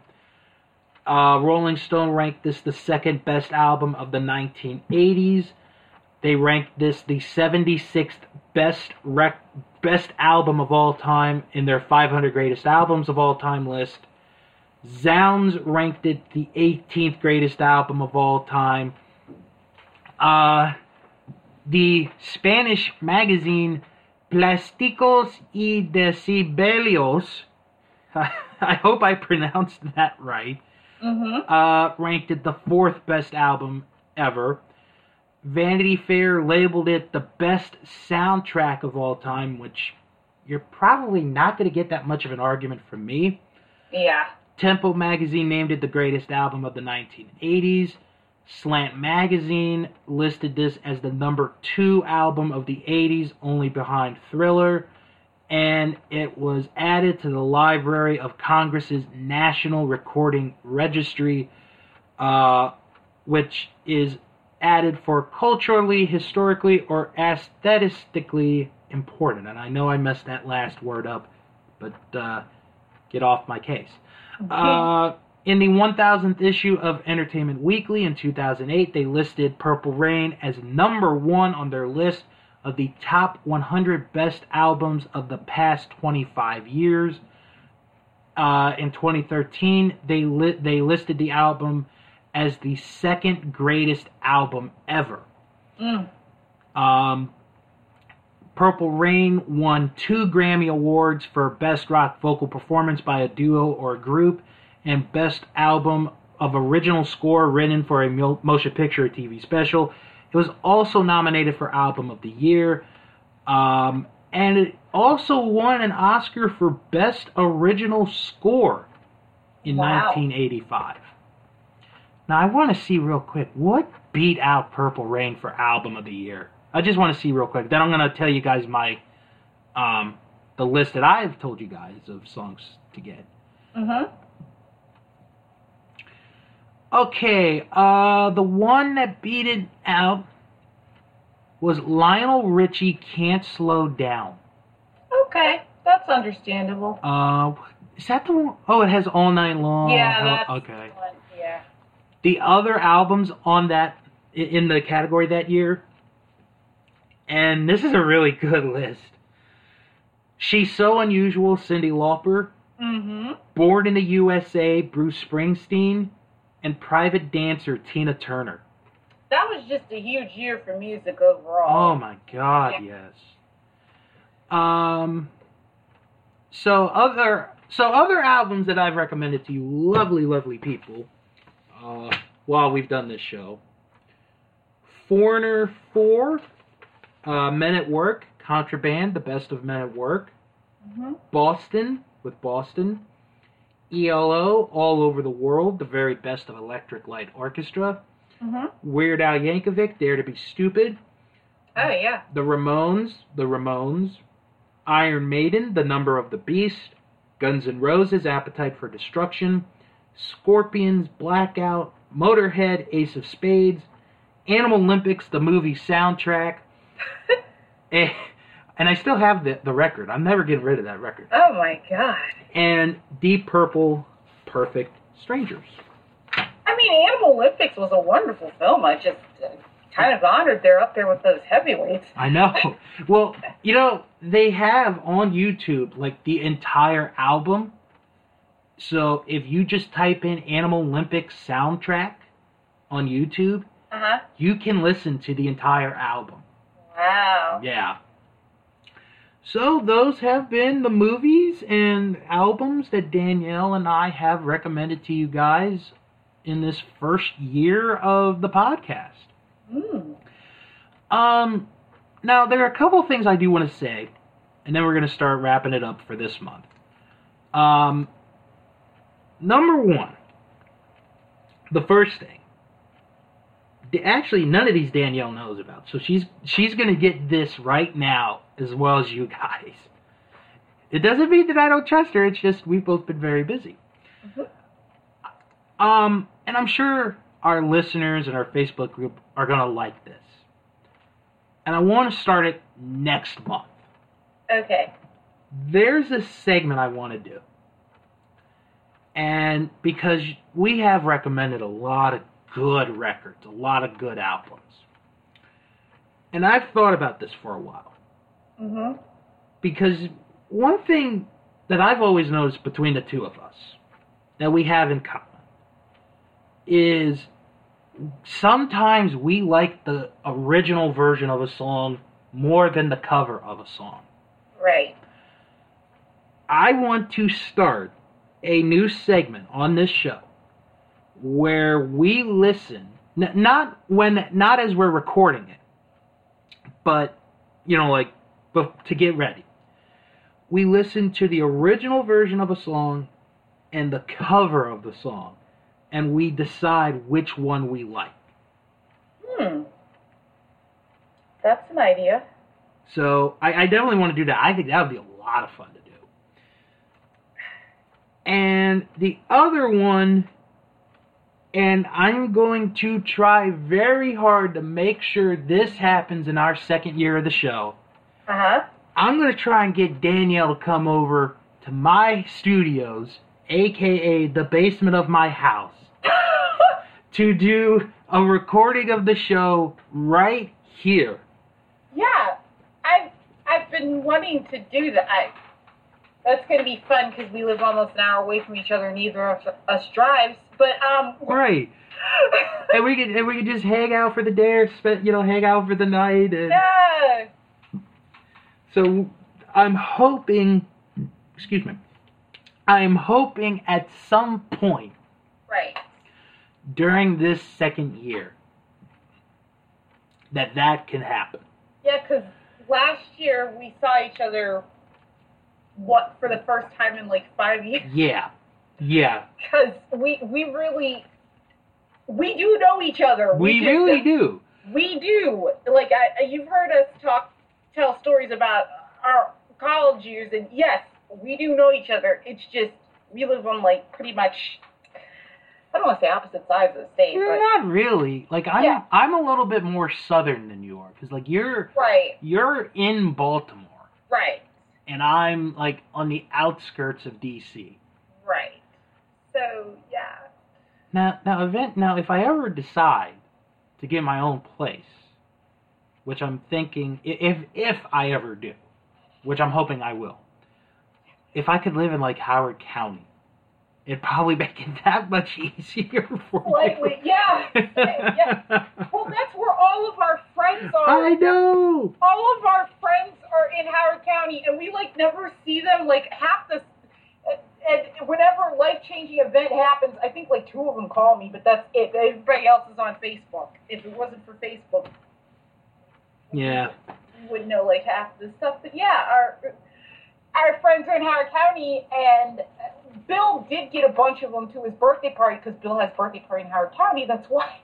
Yeah. I just figured that's the closest to everybody. Yeah, so they don't like to try. Because I did my birthday party in Baltimore because I did have a few friends in Baltimore, and people from Howard County called me and said, Are you kidding me? I'm like, Okay. But, you know, but yeah, it, would it would be nice to, you know, um, record kind of live and. I haven't been to Bill's house in 10 years. No, she hasn't. I have not. Plus, you could. Ca- plus, you. Plus, you and my mom could catch up and talk. Yes, that'll be nice. I don't think I've seen her in No, you I- haven't. It's been a while. It's been a while, but yeah, the last time I was at Bill's house was for his 21st birthday. Well, I can tell you, I'm not doing a birthday party this year, so. Oh, Well, I got a lot going on. I, I understand. You know. That's fine. Um, but oh well. Yeah. Um, just quick plugs here. Join us on our Facebook group. Just type in Nostalgia Crew. That's the best way to go. Um, hmm. You know, next month is gonna. It's gonna be May. My favorite month. Oh boy. One of my favorite months. Um, well, you know, next we'll talk about uh, who got inducted into the Video Game Hall of Fame next Okay. month. Because I'm sure there are people on the edge of their seats Uh, yeah, yeah, probably. wanting to wait to find out the whole world over. Um, of course, we will probably talk about it like two or three weeks after the actual inductions hmm of the games. Yeah. Um. Now we talked about prom last year. I don't have any more, so if anybody has prom stories that they want to talk about, please feel free to contact me. And please send me an abridged version because I tend to talk too long about this stuff. We got com- we got complaints last year. Oh, that was only one time, Oh, okay. And it, That, and it, that's and was one of the shows I'm actually most embarrassed by because I did that. But nah. It doesn't matter. all right. But yeah. Um. So, well, there's um, end of the year plays. End of the year plays. You know, plays like you did in your school, like towards the end of the year. Um. Or Well, I did. They used to have a talent show. Okay, maybe I'll talk about my talent show I could talk about next month. Uh, my school that I went to from elementary and middle school. My sister went to. They always did a musical based on a biblical story. I Get know. ready for another production of Joseph and the Amazing Technicolor Dreamcoat. Yes, they did do that. Oh, they did. not they did a musical based on Jo- we get these like little playbooks and but in any case their their budget was they didn't have the budget for like a technicolor code Oh man, you know I can't wait for that next but month. um yeah so we've got to um we could talk about that we could talk oh yeah mother's day oh yeah, Mother's well, Because Mother's Day. last year and this is so terrible last year um I was on my way home to record the show and I was in the car with my mother and I told my mother um, you know, my mother said, Well, what are you guys going to talk about this month? And she said, You could talk about, well, Mother's Day's coming up, you could talk about um, your mother's. And she said, you, you know, you could tell them a funny story about your mother. Yeah. yeah. And I was going to mention it, but I got so caught up in all the other stuff that I totally forgot to do that. So we could do You know Mother's what? Day. We will do that. Yeah. Um, because my mom is such a good sport. She really is. Um, Maybe she'll come on the air some. it- it- we'd have to record upstairs for that one. Oh yeah. See, I, I I have thought of like having our family members come on, but it just would be too weird. like I've actually thought about um well no wait a minute you know what I know we're getting off topic I know it's supposed to be the end of the show but this is our one year anniversary so I think we Right, go a little longer Right. um JT actually there's two stories that involve nephews Uh huh. JT um wanted me to record you know and, and- well no actually this was my idea I had because I've told you guys in the past my little Halloween joke that I do on that wrestling show every Halloween. Mhm. So I said to JT one day, "Do you want to be on my show?" And you know, J, you know, four year olds are excited, you know, to do stuff. So I still have the audio of that. Um, and he sings a little bit, and we I played Paul Lynde, and it's like, why do you play this?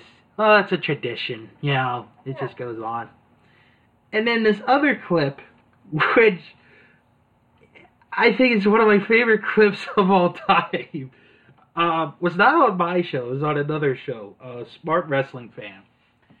And this was around the time. Uh, I'm laughing now, and I haven't even got into the punchline. Uh, this was close to WrestleMania 30. Yeah. So JT and Michael at this time, let's see, 2014, they're both four. They're both four years old. So I have them with me, and I had this like, uh, this is gonna work out great. You know, I'm gonna introduce my nephews on the show, and we're gonna do this thing, and they're gonna talk about the Andre the Giant Battle Royal, Oh. right?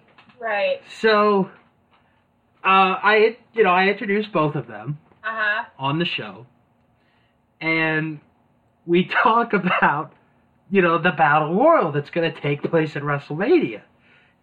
So I asked the both of them, who do they think will win the battle royal? And they both say at the same time, me, meaning themselves. And they both start talking at the same time. They're very confident children. And they just ramble on and on, and I can't get a word in to save my life. Yeah. um, uh, I know. That, that would be the equivalent of me. I have a five year old, well, he's almost five, the kid on here. He, because when they're at that age, they just, they don't know how to shift what conversation topics are. They just say whatever they think. right. So it's like, so you kind of have to keep up with him because every other sentence that comes out of his mouth won't be related to the previous one. So you're just kind of like, And and I completely forgot until like they did like a y- end year end in review like of moments from the show. yeah. and they played that clip again, I forgot how freaking hilarious that was. Oh, oh my god, it was one of the funniest things. You should play. You should play it back for them. I, you know, I probably will one day. They'll be like, well, yeah. Wait till the teen years. That'll be fun. Oh my god, they're gonna be like, "What the hell did you Yeah, do. Uncle Bill?" Like no. Yeah. but no, you know, they, they they find a lot of humor in the stuff that I do. So, but My, yeah, and I mean, my sister, I think, once mentioned coming on. I said, well, I'm, you know, that could be fun. I thought of, yeah, I thought of having her on. You know, we'll see. And, I, I, you know, I've always thought having people on, but like you said, the thing is, is talking over each other is kind of tricky to. Well, Yeah. we probably will have guests the second season Yeah. because I because I do have a couple in mind, but it's not going to be till like September and October. So I we have quite a few people in our nostalgia group that are experts. Oh yeah, I I know. Um, I know Ted has Yeah. wanted to come on. Um, Brian, uh, Brian Rochester has Oh. I'm not surprised. Brian Well- Rochester probably does more for that group than we do. Well, well, he he has said. Well, yeah, that's true. But he said if his Skype would work, Yeah. he probably would be on. And Because it, it's terrible. We do this show, but we are like really crappy at updating the Facebook group. Like we we occasionally will post something, but Brian Rochester like actually makes lists of things and and does data and all all this stuff. Like he's almost like our secretary, basically. almost. Yeah, we don't pay him. No. But, uh, Well, actually, actually, my mom is my secretary. So, oh, okay. Well, but well, well, she has called herself that. So, oh. but Yeah, so he, yeah, and Ted, I'm not surprised. Ted, well, he, he, I don't know, most of the viewers probably know Ted from he does a scorecard with you. yes, But um, Ted is also the um, probably one of the biggest experts on old school Sesame Street trivia Yes. I have ever. Oh, you know what? Okay, don't mean to cut you off, Uh huh. as I as I never do. But when we're off the air, Yeah. I have to post a video on Facebook Okay. that you you in particular will like because you are a game show lover. Right. So Yeah. But yes, Ted is a, a consummate expert. Like, it, it is hard to run anything Sesame Street related past Ted that he does not know. he still doesn't believe that Maria had a mustache in uh, the Big Bird movie. When when I did that ep- episode of Mhm. or follow yeah and follow that bird when I did Yeah. his fan request, I swear to God, Maria has a mustache in the movie, and my mom she even said to me one day, "Hey Bill, I you know because sometimes she overhears me record. She's Oh. like she's like, you know you know you were talking about how you know Maria has a mustache. Yeah. I noticed that too." So my mom has noticed Maria from Sesame Right. Street has a mustache in the movie. Actually, you know what? Speaking of her, real quick, we should congratulate her. She's Right. going to get the Lifetime Achievement Award at the at the upcoming Daytime Emmy Award. As she should. Now, why don't they host it during the day? I think that would just be perfect. There's a lot of crap with the daytime Emmys. I'm not even. Believe I, I, I'm, I'm, I'm part of soap opera fandom, which it basically dominates the daytime Emmys. The majority of the awards on there are soap operas. For, um, and there is a whole issue. They don't even televise them anymore. They stream them, and oh God, don't get me started on them. that, that that would be when I become the president of the United States, which more and more it's looking like I might run yeah. when I'm that age. I'm going to ask the Academy to put the daytime Emmys on during the day. Right. Because you have the nighttime Emmys on at night. Why don't you have the daytime Emmys on during the day? It's a little risky because No one, well, no one watches it anyway, so. I, I know. Some of the awards go for shows that air at night in certain areas wow. because Wheel of Fortune and Jeopardy are syndicated. Yeah, I know. So, although I, I have yet to go anywhere where that comes on during the day, but I'm sure there's somewhere where it does. But where we live, it does not. That'll, okay, that'll probably be an insane research project I do for next month. Besides talking about our moms and video games, yeah. and if anybody has prom stories that they want to confess. Or Memorial Day stories. Is that a Uh, Memorial I don't have any Memorial Day stories. I don't have one that I can tell on the air. That bad? Well, I can tell it. I just would have to leave names out, but people listening will know who it is. We've never, okay, we've never mentioned a name in a story except Brian, which I feel bad for. Well, Bri- Brian's a good sport. He is. He really is. Brian's a good sport. Brian, you are a great sport. Um, so, but no, I don't really have too many.